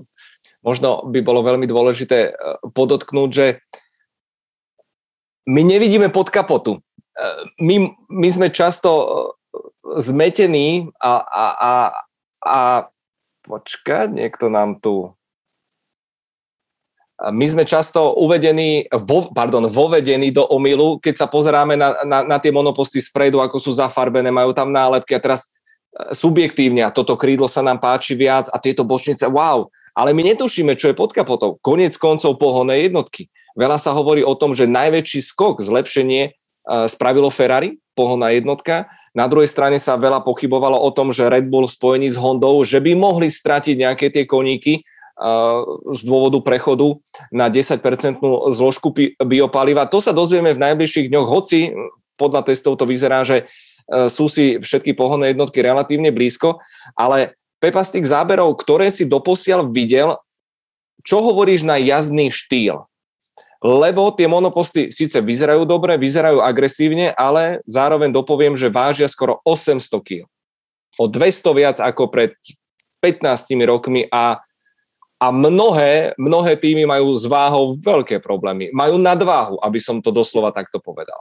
to se ještě oficiálně schválila teda výjimka, že se týmy vyhádali právě změnu pravidel nakonec teda FIA, protože oni se bojí té hranice těch 800 kg, to je prostě šílený, takže aspoň udělali takový gesto, aby se udrželi pod 800 kilama, tak, eh, tak dali, nebo zvýšili ten minimální limit na 3, o 3 kg, čili je to 798 kg, no prostě 800, je to, je to jenom taková ta psychologická hra, ale šílená Bez váha. Paliva. Bez paliva. Bez paliva. Jo. Šílená váha, opravdu úplně absolutně hrozný, je to prostě obrovský to auto, když pak vidíme ten rozdíl, když si dáme ty auta opravdu z toho roku někde 2006 uh, vedle toho, který už byly aerodynamicky velmi efektivní, krásný auta, takový, tak to je motokára proti tomu, vidíte najednou tu obrovskou helmu, si říkáte, ježiši, ten, ten pilot je snad jako pětkrát větší, ale opravdu díky tomu, uh, tomu jak ty auta vyrostly, tak, uh, tak najednou prostě ty piloti tam skoro nejsou vidět, no a jízdní styl je zvláštní, je to prostě taková takový surfovací prkno. Je vidět, že prostě to auto je extrémně tvrdý, Uh, hodně klouže, viděli jsme i teďka právě v Bahrajnu, to bylo krásně vidět uh, při různých i třeba takových těch soubojích nebo v té kombinaci vlastně uh, při výjezdu ze zatáčky vlastně číslo tři, jak tam jedete jedničku doprava, dvojku doleva, pak je taková ta trojka, jak je vidět, jak tam ty piloti s tím tak jako hodně kloužou, to auto prostě nemá ten takovou tu přilnost, takovou tu jistotu, kterou vlastně v tom ty piloti předtím měli, to, to boční ten loading jakoby toho, tý bo, toho boku té pneumatiky, ve chvíli se do ní začnete opírat, tak tam v podstatě ten grip není. Čili vy opravdu musíte, jediný, na co musíte spolehat, je to obrovské množství přítlaku a že to auto se nerozhoupe, že opravdu budete mít konstantní přítlak, který vás tam drží přicucnutý k zemi a to je jediný, co tam funguje. Ve chvíli, kdy ten přítlak se vlastně jakoby vypne, to znamená pod nějakých 130 km v hodině to bude ubejvat, tak budete najednou vypadat jak Fernando Alonso. Protože to prostě najednou si říkáte, ježíš, no a ono to klouže, takže opravdu, opravdu to auto pak najednou je jak na ledu a je to taková, jakoby, je, je strašně líný, ještě línější, než bylo předtím a vlastně Sebastian Vettel si z toho sám dělal srandu, že bude lepší si jezdit ten sightseeing po Monaku v tom autobusu a, a tím si vlastně připravíte na tu jízdu v Monaku, protože to auto strašně pomalu mění směr, je prostě tuhý, tvrdý, nemůžete jezdit obrubníky. Byly krásné záběry průjezdu právě s šikanou, poslední šikanou v Barceloně, kde to prostě je, když to trafíte prknem, prostě tvrdou dřevěnou deskou, to auto úplně jakoby kope, mlátí, je tvrdý, takže vy se musíte relativně hodně vyhýbat těm obrubníkům, protože už to není to příjemný, kde se prostě přeli obrubník, ani jste o tom nevěděli. Takže ten jízdní styl se hodně mění, jak říkám, to boční zatížení tam nesmí moc být, takže vy vlastně musíte přežít tu nejpomalejší čas, část té zatáčky, ten střed té zatáčky okolo toho Apexu, takže většinu rychlosti, kterou máte, musíte dávat na brzdách, anebo potom při tom rovným výjezdu ze zatáčky. Ve chvíli, kdy je tam to boční zatížení, tak to auto prostě hodně klouže a myslím si, že to bude jeden z nejdůležitějších faktorů. Ani ne tolik vlastně vyřešit ty rychlé zatáčky, ten porposing, vlastně to houpání, ale paradoxně dokázat to auto udělat jakoby v uvozovkách co nejměkčí aby ono vlastně dokázalo hezky reagovat v těch pomalých zatáčkách, aby měnilo směr a mělo dobrou trakci na výjezdech ze zatáček. Protože jedna věc je vyřešit proposing a, a řešit si kvalifikační tempo, ale druhá věc je, když do toho auta ještě natankujete prostě 100 kilo, 100 litrů benzínu, dejme tomu, odhadem, a najednou ho zatížíte vzadu a máte takovýhle pneumatiky, které vlastně nedokážou pořádně vstřebat energii v těch bočnicích a oni se budou přehřívat jenom na povrchu. Což je něco, co jsme pořádně ještě neviděli a ta závodní vzdálenost, to bude jako, to je velký otazník a to bude obrovská výzva vlastně, i když se teď koukneme na ty testy, jak si řekneme, je, ten by mohl být rychlej, nebo ten, ale otázkou je, jak vůbec ty týmy dojedou do cíle toho závodu, protože to bude obrovská vzdálenost. Presne tak a, hlavne v tropických podmienkach, aké vládnu v Bahrajne.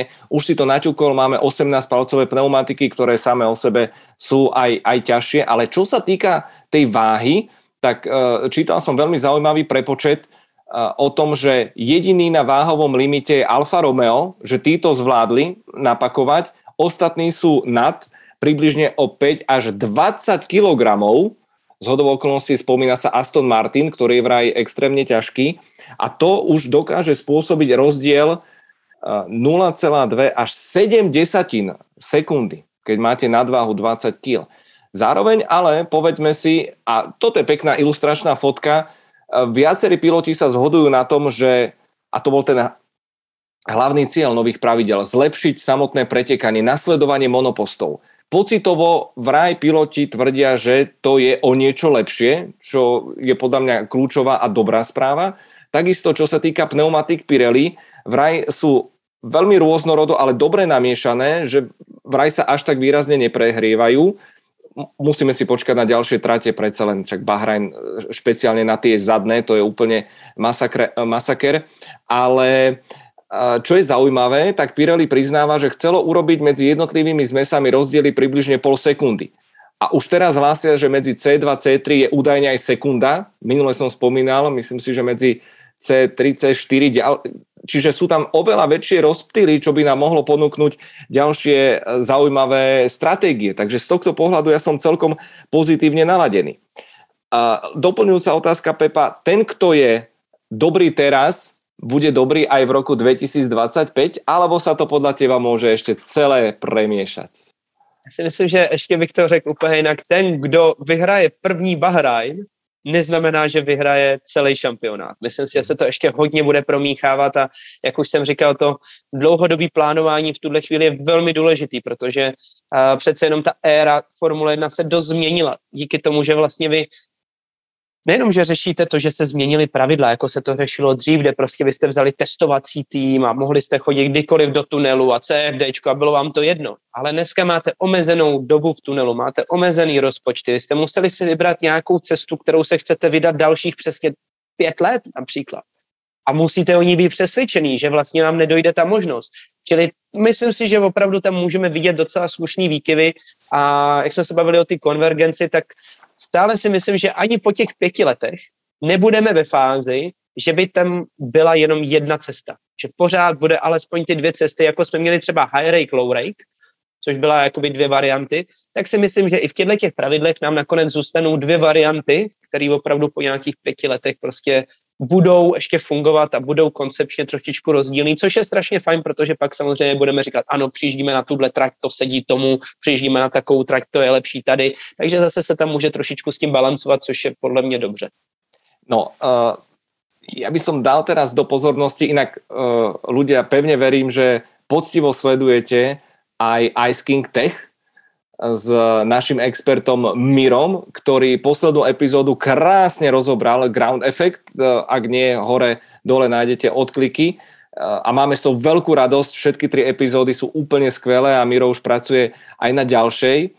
A e, v tomto momente je možno ideálne pripomenúť si um, takých tých najväčších, ja to mám tak, že v úvodzovkách, že vymyselníkov, ale historicky aj oficiálna stránka F1 zadefinovala 5 zmien pravidiel alebo špecifických konceptov, ktoré e, znamenali prielom v histórii Formuly 1, e, hlboko, hlboko v histórii 61. rok a žraločí nos, s ktorým prišlo Ferrari. Potom to bol 83. rok, Brabham BMW BT52, to bol riadny masaker a Bernie Ecclestone by vedel rozprávať.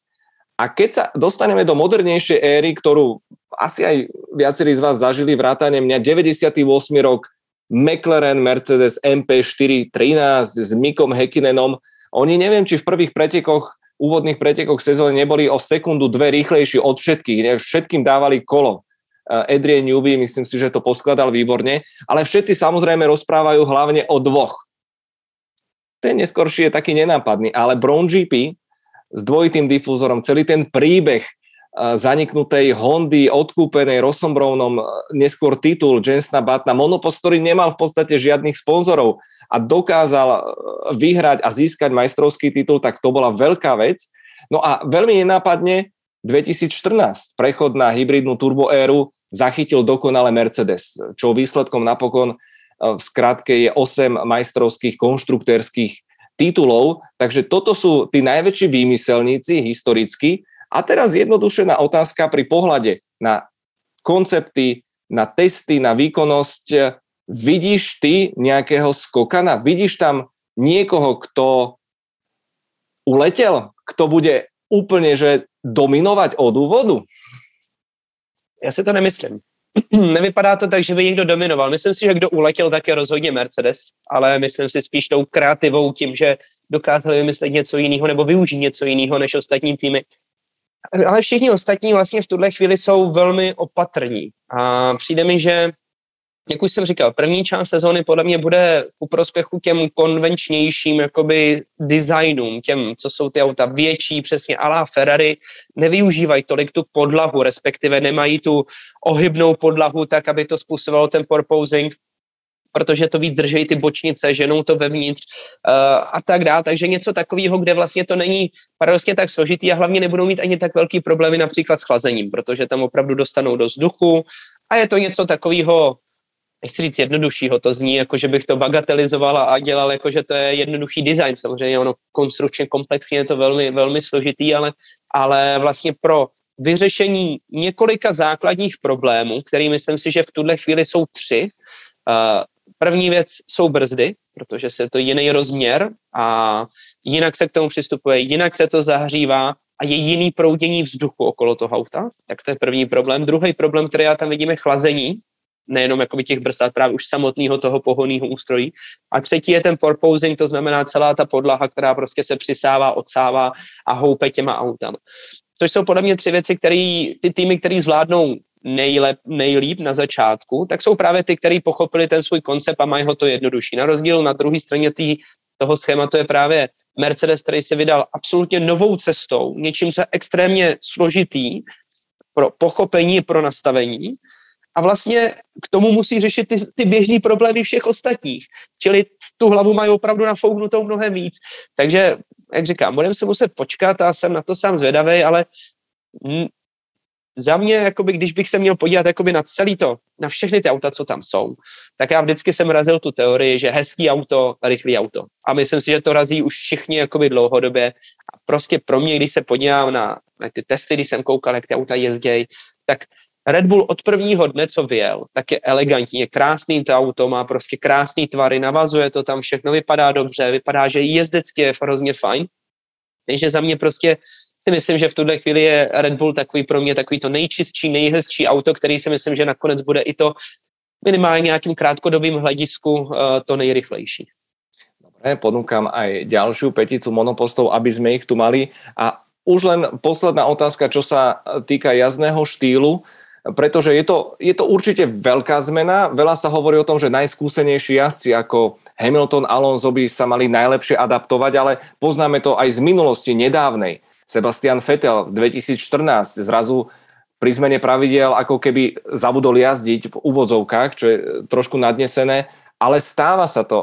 Daniel Ricciardo to isté, keď vymenil monopost z Renaultu do do, jednak z Red Bullu už do Renaultu, chvíľu sa trápil, našiel sa, v McLarene sa zatiaľ nenašiel, tak uvidíme, ako to bude samotné pôsobiť, ale veľa sa hovorí o tom, že čo sa týka toho pôsobenia monopostov, na čo sa máme pripraviť, lebo z toho, čo som zachytil, vraj budú v rýchlych zákrutách budú ešte rýchlejší, na rovinkách žiaden problém, vyhybať sa obrubníkom, iskrenie nejaké bude ale málo, asi nevďačné, aby si neporušil eh, ten, tie Venturiho trubice.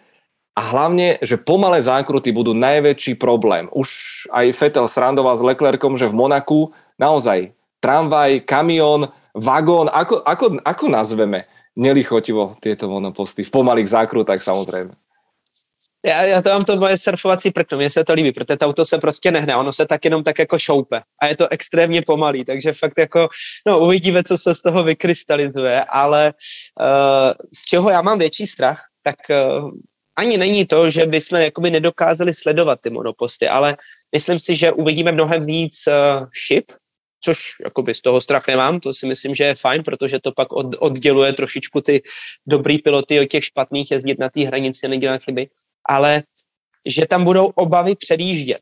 Že vlastně ty kluci, ty piloti budou mít problém jakoby odhadnout tu nájezdovou rychlost do pomalé zatáčky, protože když si představíte, kde se závodí, tak většinou to jsou ty středně rychlé až pomalé zatáčky, že vlastně to tam prostě šoupnete na ty brzdy, jak se říká, a, a dobržďujete spolu a jdete, jdete vlastně do té zatáčky. Jenomže to, co jsme viděli, tak je obrovské množství probrždění, hodně se kouří od těch kol, protože jak je to auto tvrdý, vy trošičku zatočíte, ono hned se zapře a hned to kolo se blokuje.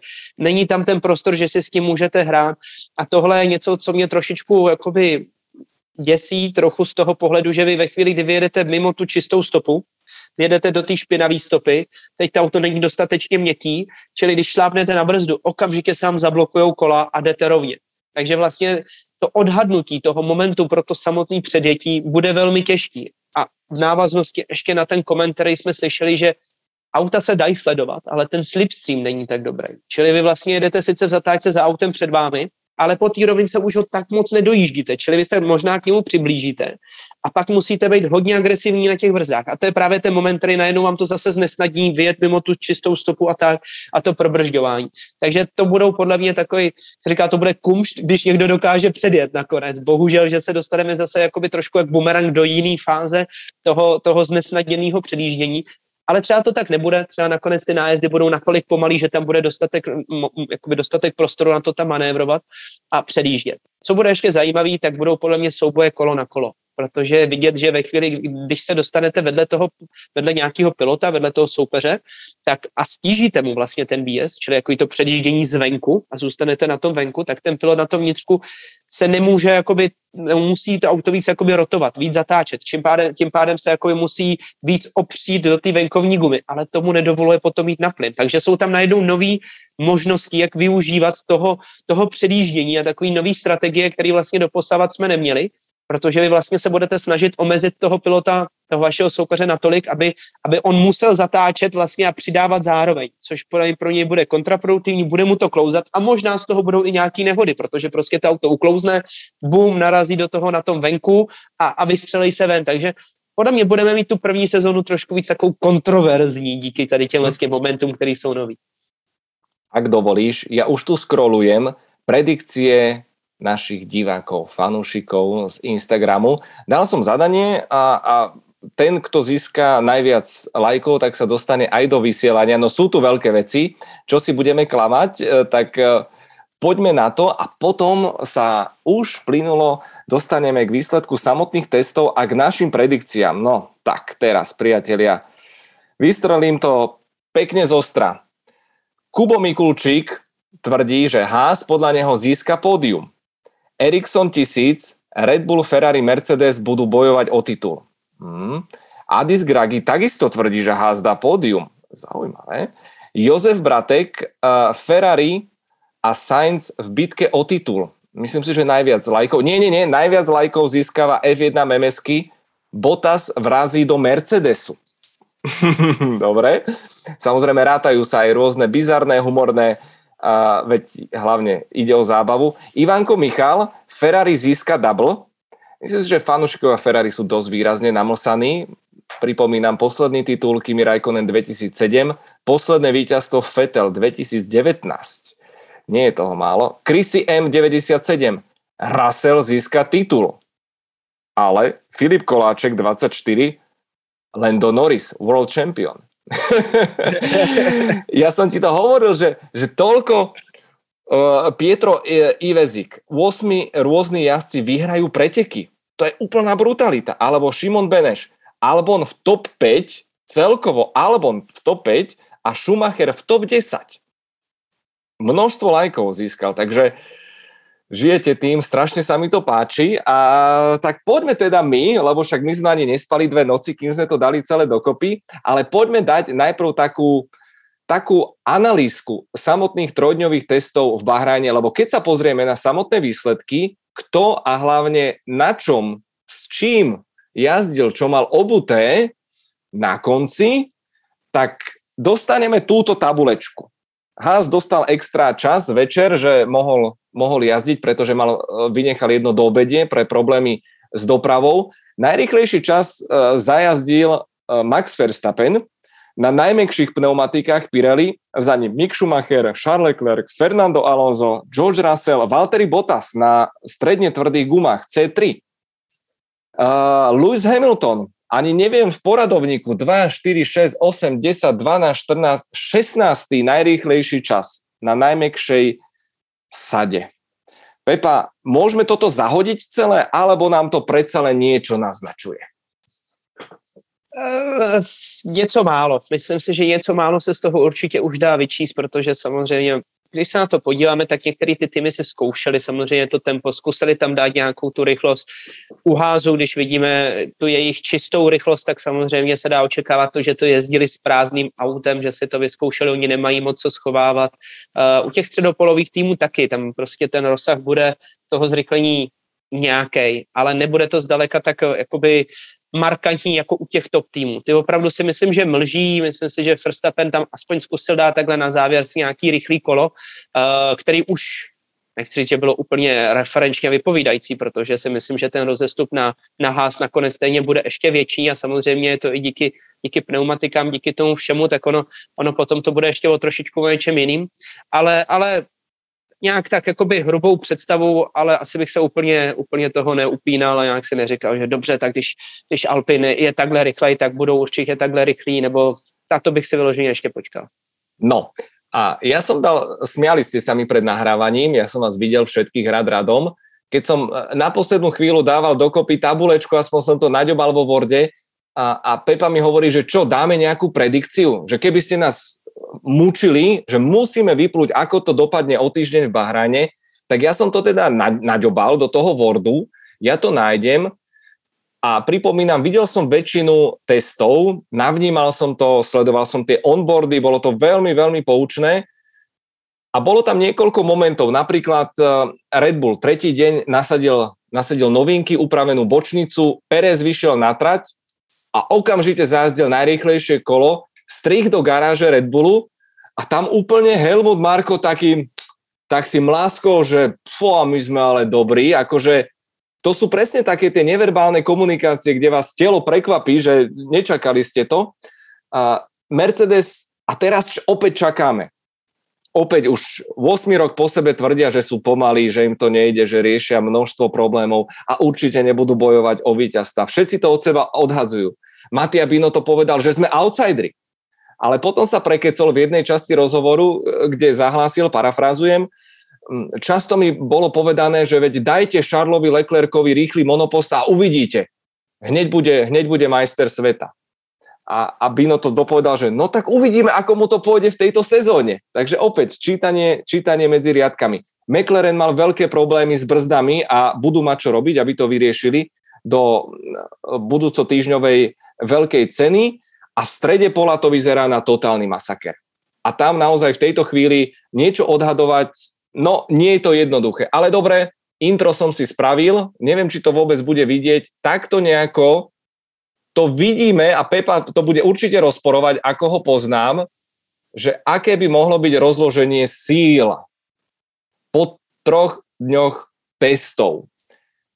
Ferrari, Red Bull na veľmi, veľmi podobnej úrovni. Mercedes pravdepodobne máličko stráca, za nimi McLaren a potom sú tam tri trojčlenky, najprv AAA, ale žiadni podvodníci, ale Alpine, Aston Martin, Alfa Tauri, tam sa to môže meniť naozaj z okruhu na okruh. No a na chvoste tam takisto vyzerá, že aj Haas, aj Williams urobili veľký pokrok. Valtteri Bottas si posťažoval spolahlivosť a, a môže byť e, naozaj achilovou petou Alfa Romeo, hoci ja čakám, že Valtteri najmä v kvalifikáciách potiahne e, Alfu určite relatívne vysoko. Veličenstvo, no poď, poď sa hádať. No já se nemusím moc hádat, já jsem jakoby docela s tím spokojený, myslím si, že to opravdu dává smysl. Jediný, co si myslím, že minimálně v tom prvopočátku, tak bych klidně posa, po, po, posadil trošičku výš Haas. Já už jsem to trošku naťuknul vlastně už v těch predikcích dávno před testama, že mně přišlo, že Haas je takovým tím černým koněm uh, téhle sezóny a přijde mi, že to i tak nějak pokračuje, protože mi přijde, že ta filozofie, jak už o tom mluvím delší dobu, tak ta filozofie Ferrari v tuhle chvíli se jeví jakoby ta správná, když to tak řeknu, respektive ta jednodušší, která prostě funguje. A, a to jim dává velkou šanci do minimálně první části té sezóny, že opravdu by měli mít velmi dobrou rychlost. Sám vlastně jo, je máš na prvním místě a sami nějakým způsobem to tak nějak všichni cítíme, že ta rychlost by tam mohla být velmi podobná, podobná Red Bullu. Čili ty ostatní auta a vlastně ti, co odebírají pohonou jednotku Ferrari, tak mě přijdou, že by mohli jít tímhle tím směrem.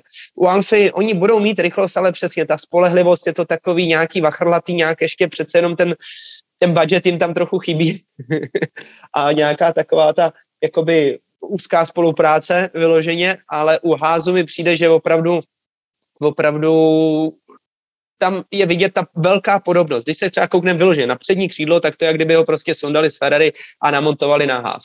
Čili z tohohle důvodu já si myslím, že Haas se pořád za mě nějak tak jako v rámci možností, uh, v rámci možností černým koněm.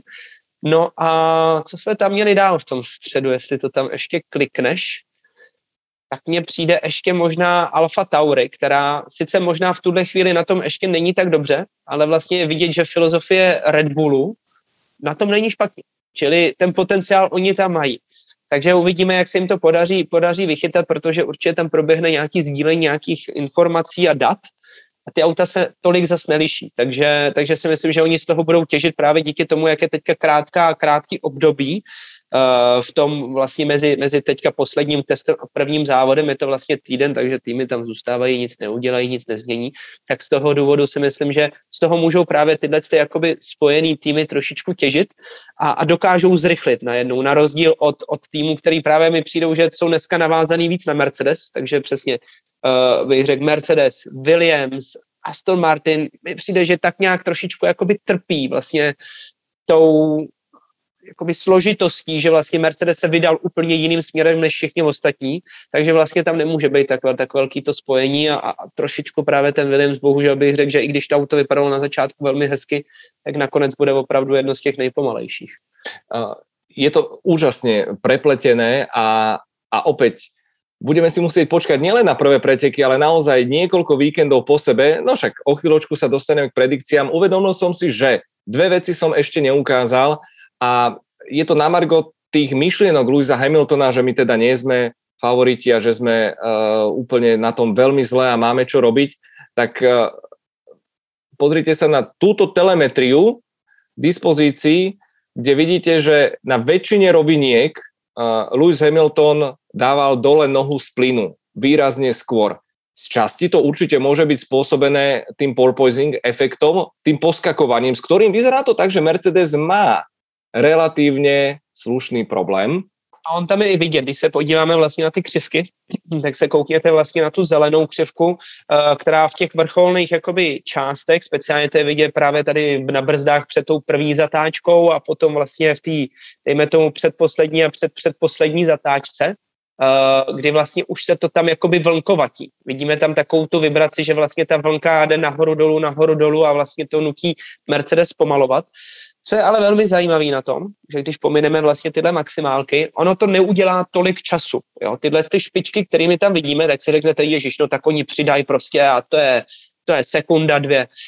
Uh, většinou tohle zároveň se používá, nebo takovýhle styl té jízdy se používá i v momentě, když šetříte palivo, to, co mu se říká ten coasting, kdy vlastně vyjedete na ten poslední převodový stupeň a neženete se úplně za těma červenýma světilkama, jak se říká, ale uberete trochu plyn a už to netlačíte dál, to znamená, že ta vlastně rychlost jakoby už nestoupá do té maximálky, protože vlastně tam to auto má za první největší spotřebu a za druhý ten rozdíl toho času tam není zas až tak velký. To znamená, že každý tady z těch špiček, vlastně, co vidíme ty maximálky, tak, eh, tak dohromady to může být třeba dobře, desetinka, půl desetinky, něco takového. Ale co je podle mě nejzajímavější moment a hodně vypovídající o tom, že, že pokud se Mercedesu to auto podaří naladit, že to bude dobrý, tak je ta první zatáčka, ten průjezd s tou první zatáčkou, protože všimněte si, o kolik on tam je vlastně uh, Hamilton rychlejší než Carlos Sainz, tam bude rozdíl nějakých, dejme tomu třeba pěti, pěti, šesti kilometrů za hodinu, v tom úplným spotku v té první zatáčce, kde v podstatě Hamilton má tu průjezdovou rychlost o tolik vyšší. A to je to je právě to, o čem jsem mluvil úplně na začátku celého našeho vlastně videa, kdy alfa omega u těchto těch aut bude vychytat, vyladit ty pomalé zatáčky. Komu se podaří udělat to auto jakoby agilní, rychlý, aby drželo a měnilo směr a dokázalo dobře zatáčet a přitom mělo dobrou trakci, tak ten potom bude ten nejrychlejší, protože ve chvíli, kdy tohle zvládnete v pomalých zatáčkách, tak už potom si skorigovat tu světlou výšku a vyřešit ten porposing v rychlej zatáčkách, nechci říct, že je jednodušší, ale je to vlastně druhotný krok, který je navázaný na to, když funguje auto v pomalej, tak vám potom v těch rychlejch většinou bude fungovat taky, protože to jsou, to jsou dvě oddělené jakoby vrstvy, které vy když dokážete vyladit, tak to funguje. Problém je, když máte auto, který funguje pouze v rychlejch zatáčkách ale v těch pomalejch je příliš tvrdý, nedokáže fungovat, nedokáže zatáčet klouže, nemá trakci. Tam jste prostě v háji, protože to, to zavěšení najednou musíte předělat. Ve chvíli, předěláte, změkčíte, extrémně zhoršíte na jednou rychlý zatáčky. Takže je to takový začarovaný kruh a to je podle mě taková světlá vlašťovka, taková pozitivní pro Mercedes je právě ta první zatáčka. To ostatní, to je otázka času. Oni to musí vychytat a ten proposing se dá lusknutím prstu ho vyřešíte. Problém je, že když to auto buď to zvednete, nebo ho stvrdíte, což jsou ty dvě varianty, co můžete udělat, aby ten porposing zmizel, tak okamžitě ztrácíte výkonnost. A relativně hodně, protože v ten moment vlastně ztrácíte přítlak té podlaze a to jde potom najednou o sekundy, půl sekunda, sekunda, sekunda a půl, prostě to padá ty časy na to kolo extrémně rychle. Čili to je něco, co vůbec nikdo nechtěl a bylo vidět, že při těch testech se všichni snažili pořád držet na té hranici, kdy to auto pohopsává, prostě houpe, houpe aby to bylo říditelný a řešit tu situaci, aby to bylo čím dál tím víc říditelný. Že nikdo neudělal to, že by prostě přijel svák, vyřešil to a kroužil s autem, který je prostě o 3 mm výš, než by mělo být. To se nikomu nechce, to vy nechcete. To je ten poslední krok, který právě potom můžete udělat a vyřešíte to, ale nebudete mít tu výkonnost. Povedz mi z toho jazdeckého hlediska, ako strašne nepríjemné je to poskakovanie, ten porpoising, lebo ty si pripnutý úplne, že totálne, tvoje telo sa nehýbe, vrátane vešteckých gul a Bác, Krk a Helma, tá si žije svojím životom spolu s Hansom. Paradoxně ono to vypadá mnohem víc dramaticky zvenčí než zevnitř. Vlastně vy, když tam sedíte, tak, eh, tak to jakoby houpe to s váma, to cítíte, ale když se třeba srovnáte přejezd eh, Třeba například, jak se jezdilo dřív šikana v Barceloně. Poslední šikana v Barceloně. Semete, když to auto trefí vlastně jeden ten obrubník, druhý ten obrubník, tak ta hlava vám tam mlátí ze strany na stranu. Jsou to obrovské rány a to je mnohem horší než takový to houpání, kterými vlastně projíždíte. My jsme se s tím setkali teď nedávno na konci roku, vlastně, když jsme nějakým způsobem testovali právě taky nový zavěšení novou aerodynamiku na, na voze Praga R1, právě, že já jsem tam součástí toho vývoje, takže s Pragovkou jsme jezdili na Slovakia Ringu. Na Slovakia, na Slovakia Ringu je dlouhá rovinka, No a jedu, jedu a najednou prostě přesně ten porpouzing, to houpání, houpání, říkám sakra, no tak musíme udělat to, to, to, stvrdit to.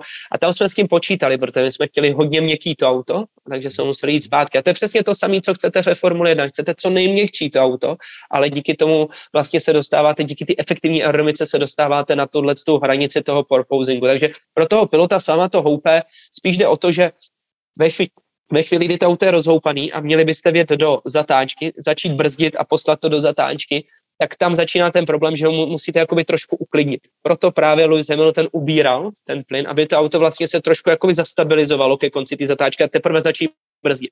Protože když to s váma houpe a zabrzdíte, tak okamžitě ono se ještě dvakrát tak zahoupe, než se to auto uklidní. V ten moment zablokujete kola a už je to prostě špatně. Takže není to pro vás nic divoký, je to takový rozhoupaný. Zvenčí to vypadá mnohem hůř, než, mm-hmm. než jako to je. Doplním, že vlastne Lewis Hamilton je považovaný za experta na tú prvú zákrutu. Bolo to krásne vidieť v porovnaní George Russell, keď ho zaskakoval v tom Sachire, ako sa trápil presne v tej v tej rotácii, nevedel to tam trafiť, ale tu už samozrejme sa bavíme o mikrodetailoch. Dve krátke otázky, Pepa, ešte k tomuto. Um, ktorí piloti podľa teba budú profitovať uh, z tejto novej éry, z ground efektu, z 18-palcových pneumatik, jednoducho z nového balíku? Já si myslím, že Sebastian Vettel, protože konečně bude mít auto, který v nájezdu do zatáčky bude fungovat nějakým způsobem. Bude mu tam fungovat ten zadek, jak se říká, prostě bude, bude držet takový to alá dvojitý difuzor, přesně ten foukaný difuzor, spíš ještě, abych to uvedl na pravou míru, míru, kdy prostě s Red Bullem on dokázal lítat strašně rychle. Jemu taky nevadí nedotáčivý autom, potřebuje jenom jistotu v nájezdu. Myslím si, že Fernando Alonso, další takový ten dravec, který prostě on jede do zatáčky a zatočí. Zatočí prostě cvak, dá tam to zatočení, který potřebuje takže ten podle mě by z toho taky mohl profitovat, protože zase ta záď toho auta bude stabilní. Otázkou je, co se stane s tou přední pneumatikou, protože na to ještě není dostatek dat o tom, jak ta pneumatika se bude sjíždět, jestli ji náhodou nebude přehřívat, jestli tam nebude ten slip ankle. No, když zatočíte příliš, tak pak už ta guma nereaguje. Takže tohle podle mě bude další z faktorů, ale teoreticky by to mohl být i Fernando Alonso.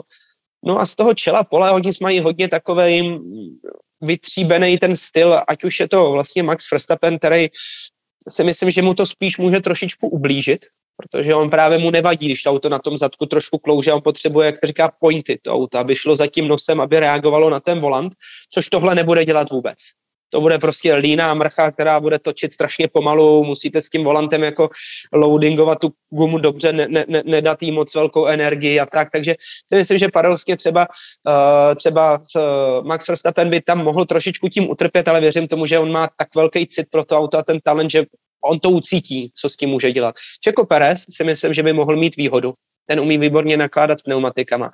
Dokonce si myslím, že i Kevin Magnussen by mohl mít výhodu, protože velmi podobné pneumatiky se používají na prototypech právě v šampionátu IMSA, tam se jezdí právě tyhle ty nízkoprofilový. Takže on zase zdá tu funkci té gumy, jak ji využívat, jak s ní pracovat, hlavně z toho dlouhodobého hlediska. To znamená, on bude mít výhodu například do závodu, že bude znát, jak, jak ta pneumatika se zahřívá, přehřívá, jak ji ochladit, jak, jak vlastně tam se o ní starat. Takže záleží. Myslím si, že je to hodně o tom citu těch pilotů, ale směs většina, většina těch závodníků by se tomu měla přizpůsobit. To, o čem se teď bavíme, tak jsou spíš takový ty niance, které se odhalí potom při tom samotným dlouhým závodě. Nebo možná třeba na jedno kolo v kvalifikaci, ale zase tak křišťálový ty koule teda nemám, jak si říkal. Hneď sa k tomu dostaneme, uh, pretože už sa blížime. Inak dve pikošky, uh, ak si spomínate na toho holohlavého fyzioterapeuta Kimiho Rajkonena, Mark Arnal, tak sa dohodol na spolupráci so Sebastianom Fetelom, že budú sa pol na pol striedať, takže uh, vidieť, že aj tie väzby Fetela s Rajkonenom zostávajú celkom živé. A želáme skore, skore uzdravenie Danielovi Ricciardovi, aby stihol veľkú cenu Bahrajnu. Stále je veľmi otázny jeho potenciálny náhradník. Spomínal sa Nico Hülkenberg, ale vraj je tam asociácia s Mercedesom, Stoffel Fandor, Nick de Vries. Fandor by mal jazdiť. Uh, pevne veríme, že Ricciardo bude v poriadku a že bude zdravý. V tomto segmente Pepa úplne jednoduchá, ale naozaj najbanálnejšia otázočka chcem počuť jedno meno, jedno jediné meno, kto vyhrá budúci týždeň Bahrajn. Max Verstappen. OK. Nespomenuli sme inak ako taký ten Alpin, že v tom strede... Počkej, pola... počkej, ešte, ešte neutíkej. Čo, čo, čo? A kdo vyhrá teda Bahrajn příští týden? Abych nebyl v tom sám, že jo?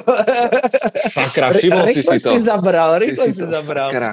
No. Dobre, tak... Uh, tak logika veci hovorí, keď Lewis Hamilton povedal, že budú pomalí, tak je obrovský favorit, to je bez debaty, ale ja tam poviem, že Charles Leclerc, ten tam má ešte moje, nejaký... To bola moja varianta dvě, no. To že tam má ešte nejaký nedokončený biznis, e, čo si spomíname aj z minulosti, takže nechajme sa prekvapiť. E, samozrejme, prekvapilo veľmi milo aj to, že Alpin ponúkol Oscara Piastriho, že by mohol zaskočiť za Daniela Ricciarda v spolupráci s s McLarenom, takže uvidíme, ako to celé dopadne, ale zdravie je samozrejme to najdôležitejšie. No, tak priatelia, ideme na to. 10 najväčších, najodvážnejších predikcií Ice Kingu pre sezónu 2022. Niektoré ešte nemáme úplne uzavreté a, a niektoré rozporujeme spolu s Pepom, takže budú tam aj nejaké podverzie. Nehnevajte sa na nás, o toto bude zaujímavejšie. Takže hneď prvá, a teraz dobre počúvajte, lebo tá sa mi prisnila a hovorím si, že ja to tam dám. Dvaja z troch pilotov po sezóne ukončia kariéru. Alonso, Hamilton, Vettel. Z hodou okolností traja najstarší. No, já s tím souhlasím. To je jako, no, jako, je to, nerad to říkám, ale bohužel asi to tak může být. No, je to tam nějak tak jako ve vzduchu. Uvidíme, čo sa to celé vyvrobí, pretože tých premenných je samozrejme veľmi veľa. Dvojka. Sergio Pérez konečne získa svoju premiérovú pole position v kariére. Dobre počujete, 213 veľkých cien, ale zatiaľ žiadna pole position a pomerne ďaleko bol od nej aj v minulej sezóne s výnimkou s výnimkou Imoli. Myslíš si, že Čeko by to mohol dať v súhre nejakých okolností? Pretože, len doplním, uh, britskí experti tvrdia, že nie Ferrari, ale Red Bull je vraj najrýchlejší. Začal tie testy veľmi nenápadne, ale vraj momentálne je to Red Bull Racing, ktorý má RB18 vyladenú najlepšie. Ferrari sa vraj brutálne skrývalo, aj čo sa týka motorových módov. tak za mě, jak jsem taky tak nějak vystřelil, takže jelikož si myslím, že Max Verstappen vyhraje, tak si taky myslím, že Red Bull je v tuhle chvíli nejsilnější. Ne o moc, ale myslím si, že se to podaří Red Bullu i z takového toho dlouhodobého hlediska. Nejenom proto, že my se nebavíme jenom o tom, kdo vyhrá kvalifikaci, ale kdo vyhraje závod. Tam musíte zohlednit strategie, ten tlak, další věci. Tam je to hodně a proto si myslím, že právě v tom poměru sil, když si změříme ne tu čistou výkonnost třeba monopostu, ale vyloženě všechno, ten komplex, který vy potřebujete ten balík mít uh, pro ten samotný závod, tak si myslím, že z tohohle důvodu trošku favorizuju Red Bull. No a Čeko, no, jako kvalifikace bude mít těžký, protože podle mě to, co předvádí Max Verstappen v kvalifikacích, je super, že ono to nejde do nekonečna. A myslím si, že uvidíme i relativně víc takových těch neúplně mechanických problémů a selhání, jako by těch, že by se něco rozbíjelo, ale spíš takových těch trošku strategických tahů s ohledem na nastavování auta a různé jakoby změny, které vy tam v tuhle chvíli můžete dělat, protože pokud budete v kvalifikaci, řeknu o sekundu pomalejší, můžete být o sekundu rychlejší v závodě, když to hodně jakoby zjednoduším. Ta varianta tam prostě je. Takže záleží, na co zrovna vy vsadíte. Jestli budete vsázet na to auto, když má lehkou, lehkou nádrž, lehký benzín, málo benzínu, anebo naopak, můžou tam být safety car a tak. Takže věřím tomu, že Checo Perez pole position získá, ale nebude jich mnoho teda. dobre, dobre, dobre, dobre, súhlasím. Trojka. A tu otváram takú mikrotémičku. Podľa nás uvidíme v tejto sezóne 5 a viac červených vlajok v celom ročníku počas všetkých veľkých cien a dostávame sa k vyhodenému Michaelovi Massimu a dvoch nástupcov. Budeme mať hneď dvoch riaditeľov pretekov a budeme mať vraj systém VAR, vzdialený spôsob prešetrovania vlastne incidentov. Stále nemáme bližšie informácie. Ako ty očakávaš, aká bude chémia nových riaditeľov, ktorí sa budú striedať na podujatiach? Predsa len vyčistil sa tam vzduch a svojím spôsobom to malo svoju logiku. A hlavne mi skús povedať, typni si, zmenia noví riaditeľia pretekov prístup k traťovým limitom? K starej známej obsesii? Lebo videl som onboardy teda z Bahrajnu a tam sa s tým zatiaľ nikto nepáral. Tak ono při těch testech se to neřeší, no, ale při závodech asi nějakým způsobem bude muset. Uh, myslím si, že ano, protože to jsou lidi, jak se říká, odkojený právě tím GTčkovým závoděním a prototypama. A to je něco, kde prostě vy ty obrubníky vy, využíváte asi tak o 300% víc, víc než vlastně celkově Formule 1. Formule 1 a Formule 2 moc obrobníků jezdit nemůže. Už vlastně v té předchozí době nějaký trošku se jezdilo obrobníky, ale díky tomu, že je tam samozřejmě to křídlo podlaha, musíte být velmi opatrní. to GT a prototypy, prototypy tolik ne, GT to je prostě masakr, my fakt jakoby jedeme všude, všude, tam i tráva je kamarád, takže, takže tam fakt jako se využívá každý centimetr a proto si myslím, že oni, jelikož mají zkušenosti s tím GT závoděním a, a vlastně tím vytrvalostním závoděním, tak si myslím, že k tomu budou přistupovat trošičku nechci říct benevolentnějc, ale jakoby s takovou jakoby s noblesou, když to řeknu, protože si s tím už prostě potýkali tisíckrát, milionkrát a budou už vědět, jak na to, takže prostě řeknou, hele, tady, tady, tady to budeme řešit a vědí, jak na to a může to fungovat. Nevím, jak bude fungovat střídání těch ředitelů, jestli to bude stejný, jestli oba budou mít stejný metr. Mm-hmm. Uh, máme k tomu celkově ten VAR systém a to, no tak to, to jako, bude za mě to podle mě prvních několik závodů klidně může být dost velká divočina, protože vlastně mm-hmm. nikdo si pořádně nedovede představit, jak to bude fungovat, jak se budou vlastně rychle generovat vlastně ty odpovědi na ty otázky. To bude taky zajímavý a tak dále. Takže to si netroufám vůbec předpovídat. No a, a, a, a co jsme to tam měli? A to je začátek, jo? Říct, Ty červené vlajky. a že červené vlajky. Že jo, či to jo. budú viac sekať, že či tam bude ten, ten viac možno americký přístup. Těžko říct, jestli to je americký přístup, já se spíš myslím, myslím, že to bude reálný přístup. Já si fakt myslím, že těch červených vlajek bude hodně, ať už to bude v Monaku, protože ty auta budou těžko říditelný, prostě stačí trošku, že vám to uklouzne prás, krána a červená vlajka ale i z toho, jak už jsem říkal, že je možný, že tam bude trošku víc nehod při těch prvních soubojích, kde ty piloti to hůř odhadnou, prostě budou třeba víc mhm. přemotivovaný a netrefí přesně ty zatáčky. A nebo tam budou taky nějaký technické problémy, například s těma brzdama, to, co jsme viděli u Latifiho, to je další velký problém, protože to proudění okolo toho auta je hodně jiný. A samozřejmě poklice, teď jako potřebujete ohřívat dobře ty bubnové brzdy, ty bubny okolo těch karbonových brzd, aby se ty pneumatiky dobře prohřívaly, takže jedete velmi na hraně, ta pneumatika bude fungovat v relativně malém okně, takže z tohohle důvodu tam bude zase hodně takových technických jakoby, problémů. No a tam já si právě myslím, že těch červených vlajek bude, nechci teda samozřejmě jako nějak malovat čerta na zeď, ale myslím si, že minimálně pět. No uvidíme, čo na to uh, bookmakery, ako vyhodnotia uh, tento náš typ. Predikcia číslo 4, očakávanie a nadvezujem na jeden z našich prvých tohto ročných dielov. Mick Schumacher pôjde za Ferrari a získa pódium. jo, jo, já se toho to pořád také, držím. Áno, to je také, také snové, no. Myslím si, že väčšina fanúšikov by chcela opäť vidieť priezvisko Schumacher na bedni a opäť v červenom overale. Peťka, no, to sa mi tiež prisnilo. Myslíme si, že žiaden šéf týmu nepríde o miesto v tejto sezóne, na konci sezóny, že všetci desiati si udržia svoju pozíciu. Boli tam celkom slušné čistky, myslím si, že minimálne polovica tímov má nastavené dlhodobé plány, že nejdu sa zblázniť z tejto sezóny, ale momentálne tam asi nevidím niekoho extrémne, extrémne ohrozeného. Tak, jelikož Ferrari se nám zastabilizovalo a jelikož jsme, jsme Matejovi trošku prodloužili život.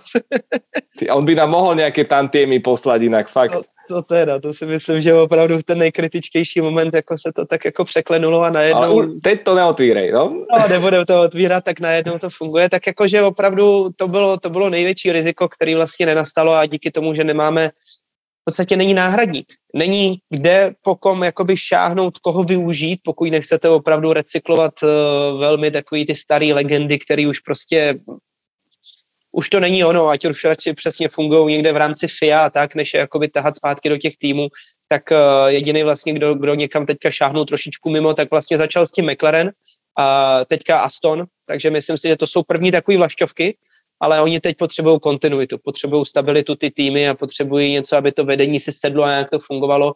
Tam mě největší otázkou je pořád ještě Alpin, protože eh, oni teď samozřejmě budou něco nového, ale je otázka, jak se to tam všechno ještě vyvrbí a vůbec, jakoby, jestli Otmar Safnauer zůstane na pozici, na který je teďka přesunutý, protože tam, tam můžou být ještě nějaký machrlatý momenty a čachry s tím, protože je vidět, že prostě Alpin nějak nerazí tu teorii té stability, oni sice o tom furt mluví, ale pořád tam s tím točí prostě vzhůru nohama.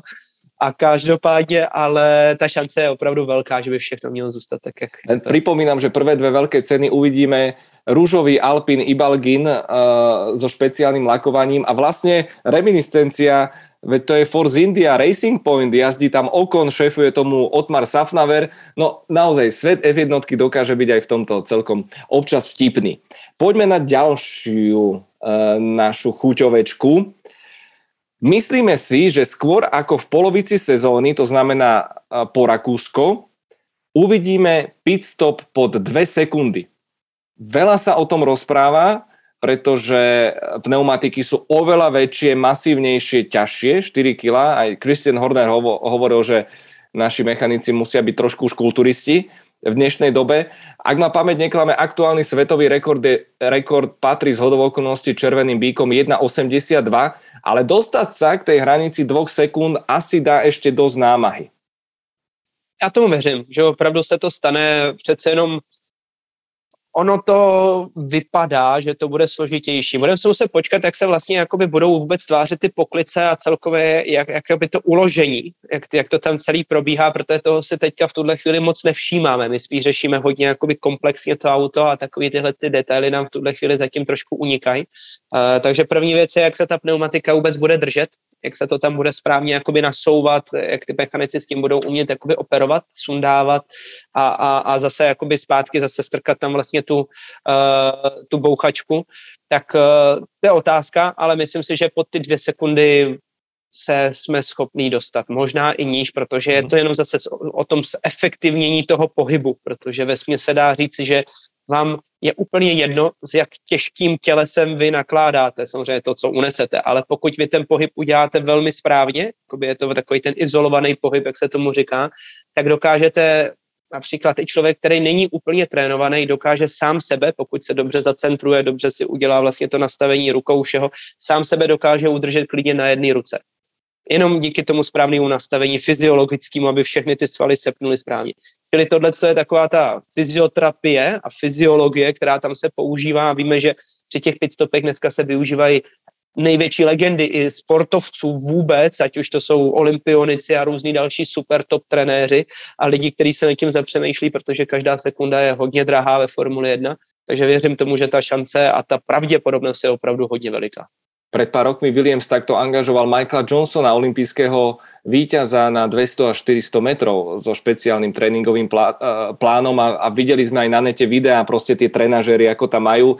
Asi to bude o tej rutine, aby to naozaj si natrénovali a čím viac stoviek až tisíc pitstopov, tak tým budú samozrejme rýchlejší.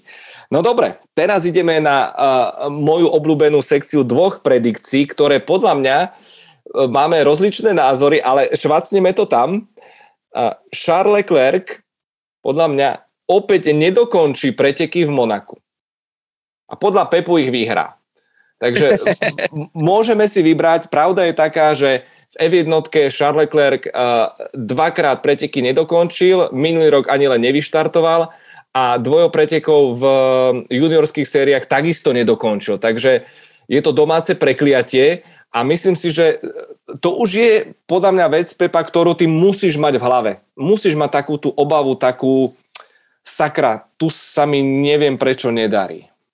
E, na jednu stranu jo, na druhou stranu, ale ono to někdy bývá takový, jakoby ta negativní, taková tak negativní motivace, že už jste takový naštvaný a chcete to zlomit, proto to jakoby někdy může zafungovat a, a myslím si, že uh, nebýt, nebýt toho problému minulý rok, kdy prostě Ferrari správně neskontrolovalo to auto, tak by to pro, prolomil a tu rychlost na to měl a bylo vidět, že mu to prostě, on má tu rychlost. V zásadě jediný, o čem to je, je o tom, aby to auto mu tam fungovalo. Když mu tam to auto bude fungovat, tak si myslím, že opravdu, opravdu má na to tam vyhrát a a jak říkám, taková ta, taková ta zdraví, zdraví naštvání vás potom motivuje k tomu ještě lepšímu výkonu, který vy, když dokážete přetavit v tom Monaku do takový, to není agrese, to je spíš takový ten důraz na ten rytmus, který vy vlastně potřebujete mít v Monaku, tak jste strašně rychlí. Pak to opravdu funguje, je to to, co je tím takovým tím receptem, tím klíčem k tomu rychlému kolu v Monaku. Takže možná teď se to kumuluje, kumuluje a bác, teda doufám, že to nebude bác do svodidel, ale, ale že to dopadne dobře. Uh, predikcia číslo, nech dobre počítam, 8. A teraz je to vlastne zároveň aj otázka, čo si myslíte, myslíme, kto bude najlepší nováčik, respektíve najlepší comeback sezóny. Máme Alex Albon sa vrátil do Williamsu, Kevin Magnussen do Haasu a máme jediného nováčika, ktorým je Kwan Yu Chou v týme Alfa Romeo. Mistře? No a máme tam Magnusena. Ano, to jsem povedal, či čo som? Jo, tak to si nám, to, toho si právě neříkal, nebo jsem Albon možná já Williamse, Magnusen v Háse. Jo, tak to jsem nějak tak jsem taká s myšlenkama byl Máš, ano, malé dítě, rozumím, dobré. Po, po.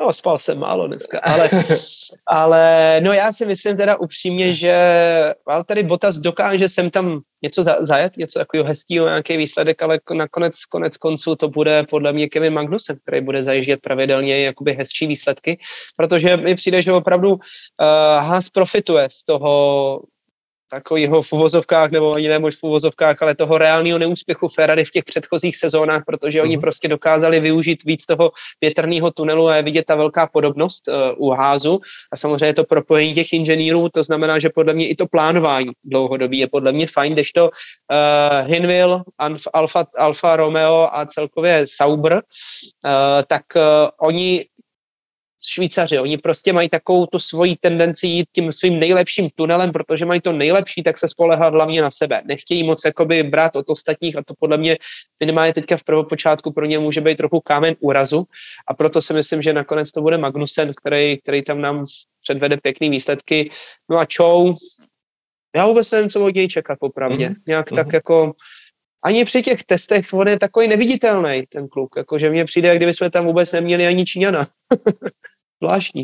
Bude to zvláštne, hej, hej, som veľmi zvedavý. Inak uh, náš uh, divák, fanúšik ešte z tých predikcií Erik Gajdoš píše, že moje najodvážnejšie očakávanie je, že Richard Gonda bude jazdiť ako náhradník v týme Haas. Zaujímavé veci sa dejú. E, mám pocit, že, že Erik kradne malému Kamilovi materské mlieko a tak tomu to zašlapalo. Samozrejme, Ríškovi fandíme, bodaj by, to, bodaj by to vyšlo, ale o Háse sa naozaj veľa hovorí, e, napríklad Branislav 1, Hás na stupni výťazov, uh, Pet Forn Totti, Haas určite nebude posledný. Sranda, že koľko sympatí má tento tým, americký tým, kontroverzný posledné mesiace, minulú sezónu, ale je tam ten Mick Schumacher a vyzerá to, že aj ten vysmiatý Kevin Magnussen a my sme šup pri deviatke a to je vec, ktorú Pepa len tak šup, okamžite to tam daj, že Haas získa pódium. Odkiaľ berieš ty a mnohí fanúšikovia toto presvedčenie? No já z toho, jak to vypadá, jakoby oni neměli moc co ztratit. V podstatě vidět, že to auto nechci říct, že by úplně nevyvíjeli, ale víc kopírovali, což je vlastně taky dobrá zpráva. To jsme si něco tak nějak mohli ověřit vlastně v, v, v tom prvopočátku Racing Pointu, který přišel prostě s takovým tím uh, variantou 2 Mercedesu okopírovanou a fungovalo to. Což mi přijde, že Haas je prostě taková, takový okopírovaný Ferrari a jelikož Ferrari v tuhle chvíli funguje, tak proč by nefungoval Haas? Myslím si, že opravdu to propojení tam je relativně úzký a a oni se soustředili sami na sebe, nikdo si jich nevšímá. Najednou prostě poslední den testu všem popadali brady a všichni koukali a říkali, hele, Haas je jeden z nejrychlejších. Takže vlastně není na nich žádný tlak. Oni nemají co ztratit. Můžou extrémně riskovat. Odjezdili podle mě docela slušný, pěkný program v rámci testování. Mají Magnusena, který konečně je zkušený. A prostě oni můžou vypálit nějakou absolutně nesmyslnou strategii, nebudou úplně na tom čele, kde se to prostě může úplně nějak tak jakoby semlet a můžou podle mě, může se jim podle mě podařit s nějakým štěstím opravdu dát to pódium. Já bych jim to hlavně strašně přál, protože mi přijde, že už jsme to říkali několikrát, Haas je prostě celý ten tým je zlomený, všichni jsou vyřízený, byli demotivovaní a najednou teď ožili a chtějí zase jakoby se vrátit zpátky do toho boje a nějakým způsobem se tam trošku zapojit. A jelikož mi přijde, že tam nebudeme mít ty úplně jakoby absolutně dominantní týmy na každém okruhu, že prostě vždycky bude vědět, že to je jenom Mercedes nebo Red Bull, anebo jenom Ferrari a Red Bull, anebo Ferrari a Mercedes, tak mi to přijde, že když přijedeme prostě na různý okruhy, tak to bude pořád něco nového, pořád něco, co se budeme učit. Samozřejmě, čím dál se bude posouvat uh, ta sezóna, tak je větší pravděpodobnost, že ty top týmy prostě půjdou nahoru a ty středopolový týmy budou pomaličku zaostávat. Mm-hmm. To je logický. Ale v té první půlce nebo v prvních několika závodech, v prvních pár závodech, bych to nějak tak spíš jako vnitřně házu přál. A nezabúdajme, že každá sezóna priniesie jedny, dvoje, trojo šibnutých pretekov. Niečo sa stane, nejaký dážď a môže to byť naozaj veľká sranda, takže nechajme sa prekvapiť, nech už teda na tom pódiu skončí ktokoľvek v milom ročníku 13 rôznych tvári, čo nebola maličkosť, čo si budeme klamať z 21 pilotov. Inak 21. E, skončil Mazepin v celkovom hodnotení s 22 spinmi, takže naozaj e, to dedictvo e, zanechal veľmi, veľmi hlboké. Posledná desiatá predikcia, priatelia, a ja už len dopoviem, naozaj toto nie je investičné poradenstvo. Minulé úspechy negarantujú tie budúce, hlavne našim cieľom bolo sa zabaviť, ale inak som napätý, lebo samozrejme po sezóne si to všetko poctivo vyhodnotíme, Pepa, je to všetko zapísané. Desina. Nadýchnite sa, lebo niekomu to podľa mňa zdvihne mandle. Daniel Ricciardo na body z dola Landa Norisa. Ale Lando konečne vyhrá preteky. Nie je to také zložité trošičku, ale špeciálne teraz, ako uh, Ricciardo vynechal tie testy, určite bude v diskomfortnej situácii, ale zase oveľa horšie ako v minulom roku by to byť nemalo. A on čeká na zázrak, takový malý zázrak, který musí no. přijít změnou, změnou toho auta, změnou těch technických pravidel, aby se chytnul. Určitě COVID v tuhle chvíli není ideální, prostě mám, máte strašně moc omezený, omezený ten čas, který vy v tom autě můžete strávit před tou sezónou a najednou on prostě se tam nesveze, když to do toho najezdil opravdu hodně, takže to je velká výhoda pro něj. Teď myslím pro, pro Landa v těch prvních několika závodech.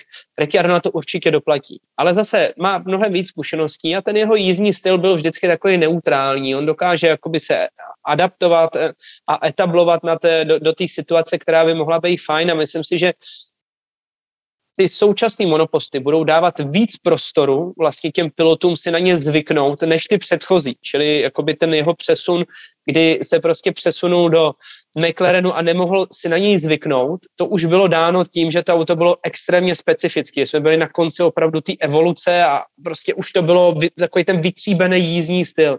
Když to teď ještě ten vytříbený jízdní styl tam nebude, ty auta se budou hodně měnit ze závodu na závod, prostě se tam bude se to posouvat a, a celkově ten jízdní styl se bude hodně upravovat. Čili tohle to pořád nahrává opravdu, uh, opravdu Ricciardovi v tom, že by se měl zvyknout na to auto, měl, na to mít, měl by na to mít čas a měl by se ho tak nějak, jako řeknu, trošičku přizpůsobit sám sobě a dokázat s ním jet rychle. To, jak to bude, to uvidíme. Mm-hmm. No, mhm. jako, No. Tohle je taková nejvíc na hradě. je to na hradě, súhlasím. Inak Luboš Hovanec, náš pilot Ice King týmu, dáva 11. predikciu, podľa ktorej vlasové folikuly aj krčná tepna vydržia. No, vlasové folikuly jedine tak pepové, ale pevne verím tepna, že je dobre zregenerovaná. Ja by som ešte pri tejto desine predsa len e, zostal a trošičku sa povenoval tým jazdeckým zostávam, lebo podľa mňa to je opäť niečo absolútne fascinujúce a tak ako pred rokom som si dával hviezdičku pri viacerých menách, tak dal som si ju aj tento rok, pretože tá sezóna bude určite určujúca pre ďalšiu kariéru nielen Ricciarda, ale napríklad Okona, Yukiho Tsunodu, takisto Carlosa Sainca. Daniel Ricciardo dostal ochutnať svoje medicíny 2014, keď vyškolil Sebastiana Fetela a myslím si, že tento príbeh bude veľmi dôležitý, lebo jemu, ak sa nemýlim, končí zmluva, je poriadne drahý. McLaren podpísal uh, Landa Norrisa na, na dlhé obdobie. Skúsim zo široka, keď sa pozrieš na všetky jazdecké dvojice, kto má podľa teba najsilnejšiu? Pokojne si môžeme rozobrať skrátke každý tým. Niektoré sme už teda naznačili. Myslíš nejsilnější jako nej, nejvyváženější duo? Jako nejlepší? No, smerom asi do pohára konštruktorov, lebo teraz poviem príklad. Veľa sa hovorí o sile dvojice vo Ferrari a že Leclerc, Sainz, ako im to fungovalo. Ja očakávam, že... Čože? ale nevyhrávali, nebojovali o ten nejvyšší, nejvyšší příčku. To bude Presne tak. A ja si myslím, že medzi nimi to môže naozaj parádne začať iskryť a pripomínam, že Carlos Sainz stále nepodpísal predloženie zmluvy. Tam sa pravdepodobne vyčkávalo, kto vie čo, ako, za koľko. Takže z pohľadu Ferrari to vyzeralo harmonicky. To isté Red Bull. Sergio Perez mal napísané čierne na bielom zmluve, že musí pomáhať Verstappenovi ako tímová dvojka. V minulej sezóne, kedy Helmut Marko mu tam mohol napísať čokoľvek. Pre Pereza bol Red Bull vtedy jediná možnosť po vyhadzove z Racing Pointu. A takisto si myslím, že Sergio Perez už nemusí byť taký poslušný pilot. No a George Russell a Lewis Hamilton, to sú, to je na, takto. Najväčšie očakávanie tejto sezóny je pre mňa interný súboj v Mercedese, následne vo Ferrari a som veľmi zvedavý, ako a či dokáže zreštartovať svoju kariéru Daniel Ricciardo já úplně souhlasím. Myslím si, že jakoby za, za mě nejlepší, nejvyrovnanější a nejlíp funkční dvojice v téhle sezóně může být Hamilton s Russellem. Protože Russell je nováček, bude ještě přece jenom jakoby pokornější, bude to první rok a pokud tam nebude úplně jasná indicie toho, že by měl být mnohem rychlejší jak Hamilton, tak do nějaký kontroverze nebude chtít jít. Protože si chce zasloužit tu sedačku a chce jí mít hlavně do budoucna, protože on je ta budoucí generace a nechce si rozhádat toto Wolfa, žádný Mercedes a tak dále. Takže ale já si myslím, že to je za mě jezdecky jedna z nejkvalitnějších dvojcí, protože oba dva jsou extrémně rychlí, extrémně vyspělí na to, že tam je takhle mladý George Russell, tak on už opravdu dokáže to nějakým způsobem koordinovat a korigovat. Takže tyhle dva jsou podle mě nejlepší dvojicí. Uvidíme, co udělá Perez s Verstappenem, respektive spíš Čeko. Aby dokázal se dostat na level Maxe Verstappena, tak to bude mít hodně těžký. A těžko predikovat v tuhle chvíli. Zatím to vypadá, že prostě Perez zdaleka zase není tak rychle jako, jako Max Verstappen, že pořád na to jedno kolo tam ztrácí, ale jeho velkou výhodou můžou být závody. Takže na to si musíme počkat. Rozhodně zajímavý souboj Leclerc-Sainz. Tam si myslím, že pokud oni pojedou opravdu o tu bednu, o ty vítězství, tak to tam může hodně eskalovat a skřípat, protože ono to na první pohled vypadá, že oni jsou super kamarádi, ale nenechte se úplně zmást a mílit tu harmonii, která vypadá, jak v podstatě se navzájem milují, objímají, tak oni na sebe hrajou dost tvrdou politickou hru interně, takže pokud by tam šlo o to vítězství, tak si myslím, že ani jeden se nebude bát prostě vytáhnout, vytáhnout uh, pořádně nějaký větší kalibr a, a trošku ostřejší zbraně. No, Ricciardo... Prepač, len dopoviem poslednú vecičku k Ferrari. Chápem ten hype, to, tú netrpezlivosť a to čakanie, ale zároveň pripomínam, že keď si pozriete štatistiky, tak Ferrari piloti majú na svojom konte presne dve víťazstva vo veľkých cenách. Čo určite môže zohrať nejakú svoju drobnú úlohu, ale keď si to porovnáte s Red Bullom, Mercedesom, ale takisto už aj McLarenom, Alonzom, Alpine a, a, a Vettelom v Aston Martine, predsa len uh, myslím si, že tá chémia vo Ferrari bude jeden z highlightov tohto ročníka. Určitě ano, určitě ano. Já, za mě teda, když se přesuneme už na Ricciarda s Norrisem, tak já si myslím, že pro Ricciarda je to velmi důležitý rok a téměř si nechci troufám tvrdit, že už neprodlouží tu smlouvu s McLarenem, ale bude to mít velmi těžký. Velmi těžký a musela by se mu tahle sezóna enormně povíst, protože je vidět, jaký tam začíná být obrovský tlak ze strany McLarenu a možná i trošku za Cabrona na, na ten americký trh. Oni prostě začínají tam pokukovat potom a podle mě by chtěli i v rámci Liberty Media celkově téhle spolupráce utužit trošku ty vztahy a dostat dalšího amerického pilota do, do Formule 1, nebo jakoby respektive někoho, uh, ze Severní nebo Jižní Ameriky, když už jsme, jakoby, aby jsme neslovíčkařili, protože by to mohl být klidně někdo, uh, kdo není ze státu, ale třeba že Brian Herta a další, jakoby, co tam pokukují potom, tak ta šance tam je. Takže pro. Prepáč, McLaren potvrdil Coltona Hertu. Colton no, dobrá. Áno, no, áno. Sú všichni tá rodina, tak peklo. Áno, áno, tam je deti ako smeti, takže, takže áno, eh, je to zaujímavé. Pilot, ktorý je pripravený pre Andretyho tým, bude mať testovacie príležitosti v McLarene, takže správne hovoríš, Zack Brown, tá americká linka vyzerá, že naozaj sa má rozvíjať ono navíc, že Andret, Andretti McLaren vlastně oni to tam dřív pekli společně dohromady, možná ještě nějak tak pečou, takže ten tlak tam podle mě je relativně velký a se nějak tak jakoby úplně nevěřím tomu, že by Andretti ho pustili do Formule 1. Aha. Mám pocit, že se jim to nepodaří, že je to teďka v tuhle chvíli spíš taková kachna a začne se právě americkým pilotem. A proto bych se trošičku bál z toho důvodu o Ricciarda. No a ten zbytek, tam je to nějak tak na jistotu. Jediný, kdo mi tam prostě chybí, je Oscar Piastri a tam se trošku překláním tomu, že Fernando Alonso prostě už, už definitivně pověsí tu přilbu na hřebík po té sezóně a, a přijde tam Oscar Piastri, protože Esteban Ocon to, co předvádí, jsou velmi dobré výsledky. Hodí se to tam, je to tam prostě Frantík Frantíkovi, to tam všechno funguje, takže, takže tam bych jako neviděl úplně žádný změny. No uvidíme, ako to pôjde Botasovi, lebo jemu reálne hrozí, že z najlepšieho týmu sa presunul do najslabšieho, plus minus, ale v kvalifikáciách minimálne môže naozaj pozdvihnúť tento tým. Som zvedavý, čo Williams, Alex Albon, predsa len po tej, po tej pauze. No a Haas sme už rozoberali. Veľmi dôležitý rok takisto aj pre Mika Schumachera.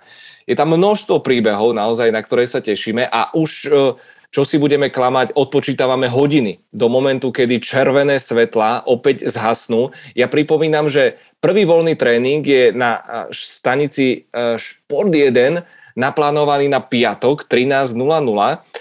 Máme takto na záver aj jednu blbšiu správu, Pepa. Nech sa ti páči. No, bohužel, bohužel, bohužel, teda mě to strašně mrzí, ale uh, mám ještě k tomu jakoby závod, závodní povinnosti, čili my s týmem Scuderia Praha letíme do Portima na testy na dva dny, takže nezvládnu ten první víkend, což je strašný pech, protože jsme se těšili, že to spolu se Štěm budeme dělat, no.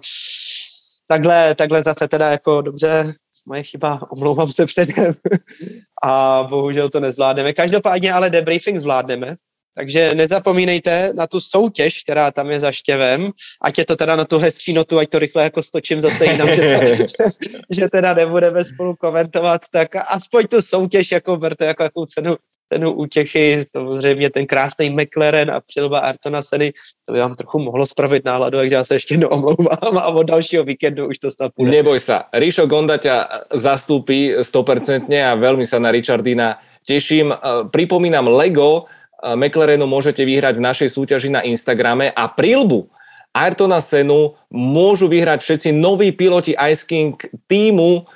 Máme tam zvýhodnenú, e, zvýhodnené členstvo na celú sezónu. Iba platí po prvý súťažný víkend, kým červené svetlá zhasnú. A mám tu ešte jednu perfektnú fotku, mimochodom, rátame aj členov spred, e, spred týždňa dvoch. A mám tu ešte dve fotky, ktoré som zachytil, Pepa, keď hovoríme o tých štartéroch, tak uh, spravil som si screenshot, lebo testovali všetko možné v Bahrajne, aj, aj štartovú procedúru. Všimni si tam, už má palček na červenom tlačidle, to je jediné bezpečné červené tlačidlo v súčasnej uh, situácii geopolitickej, ale mám tu aj detail, takže takto sa to celé mieša, štartuje, vidíte, že tie gombíky sú tam tak nachystané, ale sú aj chránené a všimnite si hore, tam je, tam je priestor na kľúčik. Na to sa uh, viaže dávna historka ešte Charlieho Whitinga, ktorý raz pri veľkej cene Turecka pred nejakými 15 rokmi si zabudol kľúčik a zistil to až pri, keď spustil štartovaciu procedúru, takže následne tam boli oranžové svetlá a štartovalo sa, štartovalo sa od znova. Pepa, záverečná na teba otázočka a opäť predikcia, tip. V minulej sezóne jeden z našich fanúšikov nám to spomenul a spočítal, Mali sme celkovo 24, myslím, že debriefingov, vrátane, mali sme tam nejaký kvalifikačný, aj Rusko a tak. Celkovo 11 z nich začalo s volaním to, čo bolo. Sezóna 2022 má naplánovaných 23 debriefingov, ktoré členovia Ice King týmu budú môcť sledovať v predpremiére. Čo myslíš? Čo nám priniesie nasledujúci ročník? Koľkokrát budeme nechápavo krútiť hlavou a konštatovať to, čo bolo. No, já si myslím, že to bude dobrý. Jakoby nechci trošičku uh, být pesimista na začátek, ale maličko bych krotil to očekávání, protože mám pocit, že ten první třeba jeden, dva, tři víkendy budou trošku rozpačitější, že ty týmy mhm. vlastně nebudou vědět, jak do toho jít. Bude tam spousta, sice to, co bylo, tam určitě zazní, protože si říkáte, sakra, proč se to stalo, ale bude to spíš o tom, že ne, že bychom viděli ty, podle mě úplně ty extrémní boje kolon na kolo a něco takového, ale spíš nečekaný zvraty, nečekaný problémy, něco, co prostě najednou nastane a vůbec nevíme, proč se to stalo, nebo samozřejmě budeme vědět, tak spíš tomu bych to přirovnal. Až pak teprve podle mě uvidíme takovou tu sezónu, nebo spíš ty boje, které jsme viděli v minulý sezóně, ale věřím tomu, věřím tomu, že ta sezóna bude velmi napínavá, hlavně to, co prostě nás nejvíc baví, si myslím, je to, že je to nepředvídatelný. A to je právě to geniální, že jdeme do toho prvního závodu a je to jeden obrovský otazník a vůbec nikdo neví, jak to všechno bude, protože nějaký časy na jedno kolo jsme viděli, ale to, co se stane v tom závodě, to je podle mě v tuhle chvíli ještě hodně daleko a může se toho ještě i za ten týden, vlastně, který máme před sebou, může se toho relativně hodně zmínit. Mercedes může přijít na to, jak nastavit auto, nebo najednou Aston Martin může přijít na nějakou převratnou věc, která prostě najednou vyřeší pohupování auta, zrychlí. Ano. Tam je těch možností hodně, takže musíme opravdu očekávat i cokoliv, co je v podstatě v tuhle chvíli nereálné. Presne ako si povedal, oveľa múdrejší budeme v sobotu po kvalifikácii v Bahrajne, ale ani to ešte v novej ére nemusí nič garantovať, takže priatelia, poďme na to, poďme na to naozaj, nech už tie červené svetlá zhasnú a tešíme sa na vás, na celú formulovú rodinku, pretože navnadení sme úplne dokonale. Veličenstvo, vaše záverečné slova hlavně si to užijte. Všichni, protože já se na to strašně těším. My si to užijeme teda sice na dálku, měli jsme si to užít spolu se Štěvem, ale takhle aspoň na dálku si to užijeme. Debriefing bude určitě vydatný no a zbytek sezóny bude úžasná. Teď se samozřejmě všichni koncentrujte na ten první závod, protože asi odpovíme na ty první otázky. Takže a potom si to a potom si to na konci roka samozrejme zosumarizujeme. Tešiť sa môžete aj na Ice King Tour. Chystáme práve lokácie, keby sme sa, konečne, aby sme sa videli naživo minimálne na Hungaroringu alebo na Red Bull ringu, jednoducho dáme si vedieť. Ice King žije Formulou 1. Priatelia, majte sa krásne a nech to už konečne celé vypukne. Či už ste nás sledovali na YouTube alebo počúvali na podcastových platformách. Majte sa krásne, pozdravuje vás Števo a Pepa. Děkujeme, mějte se.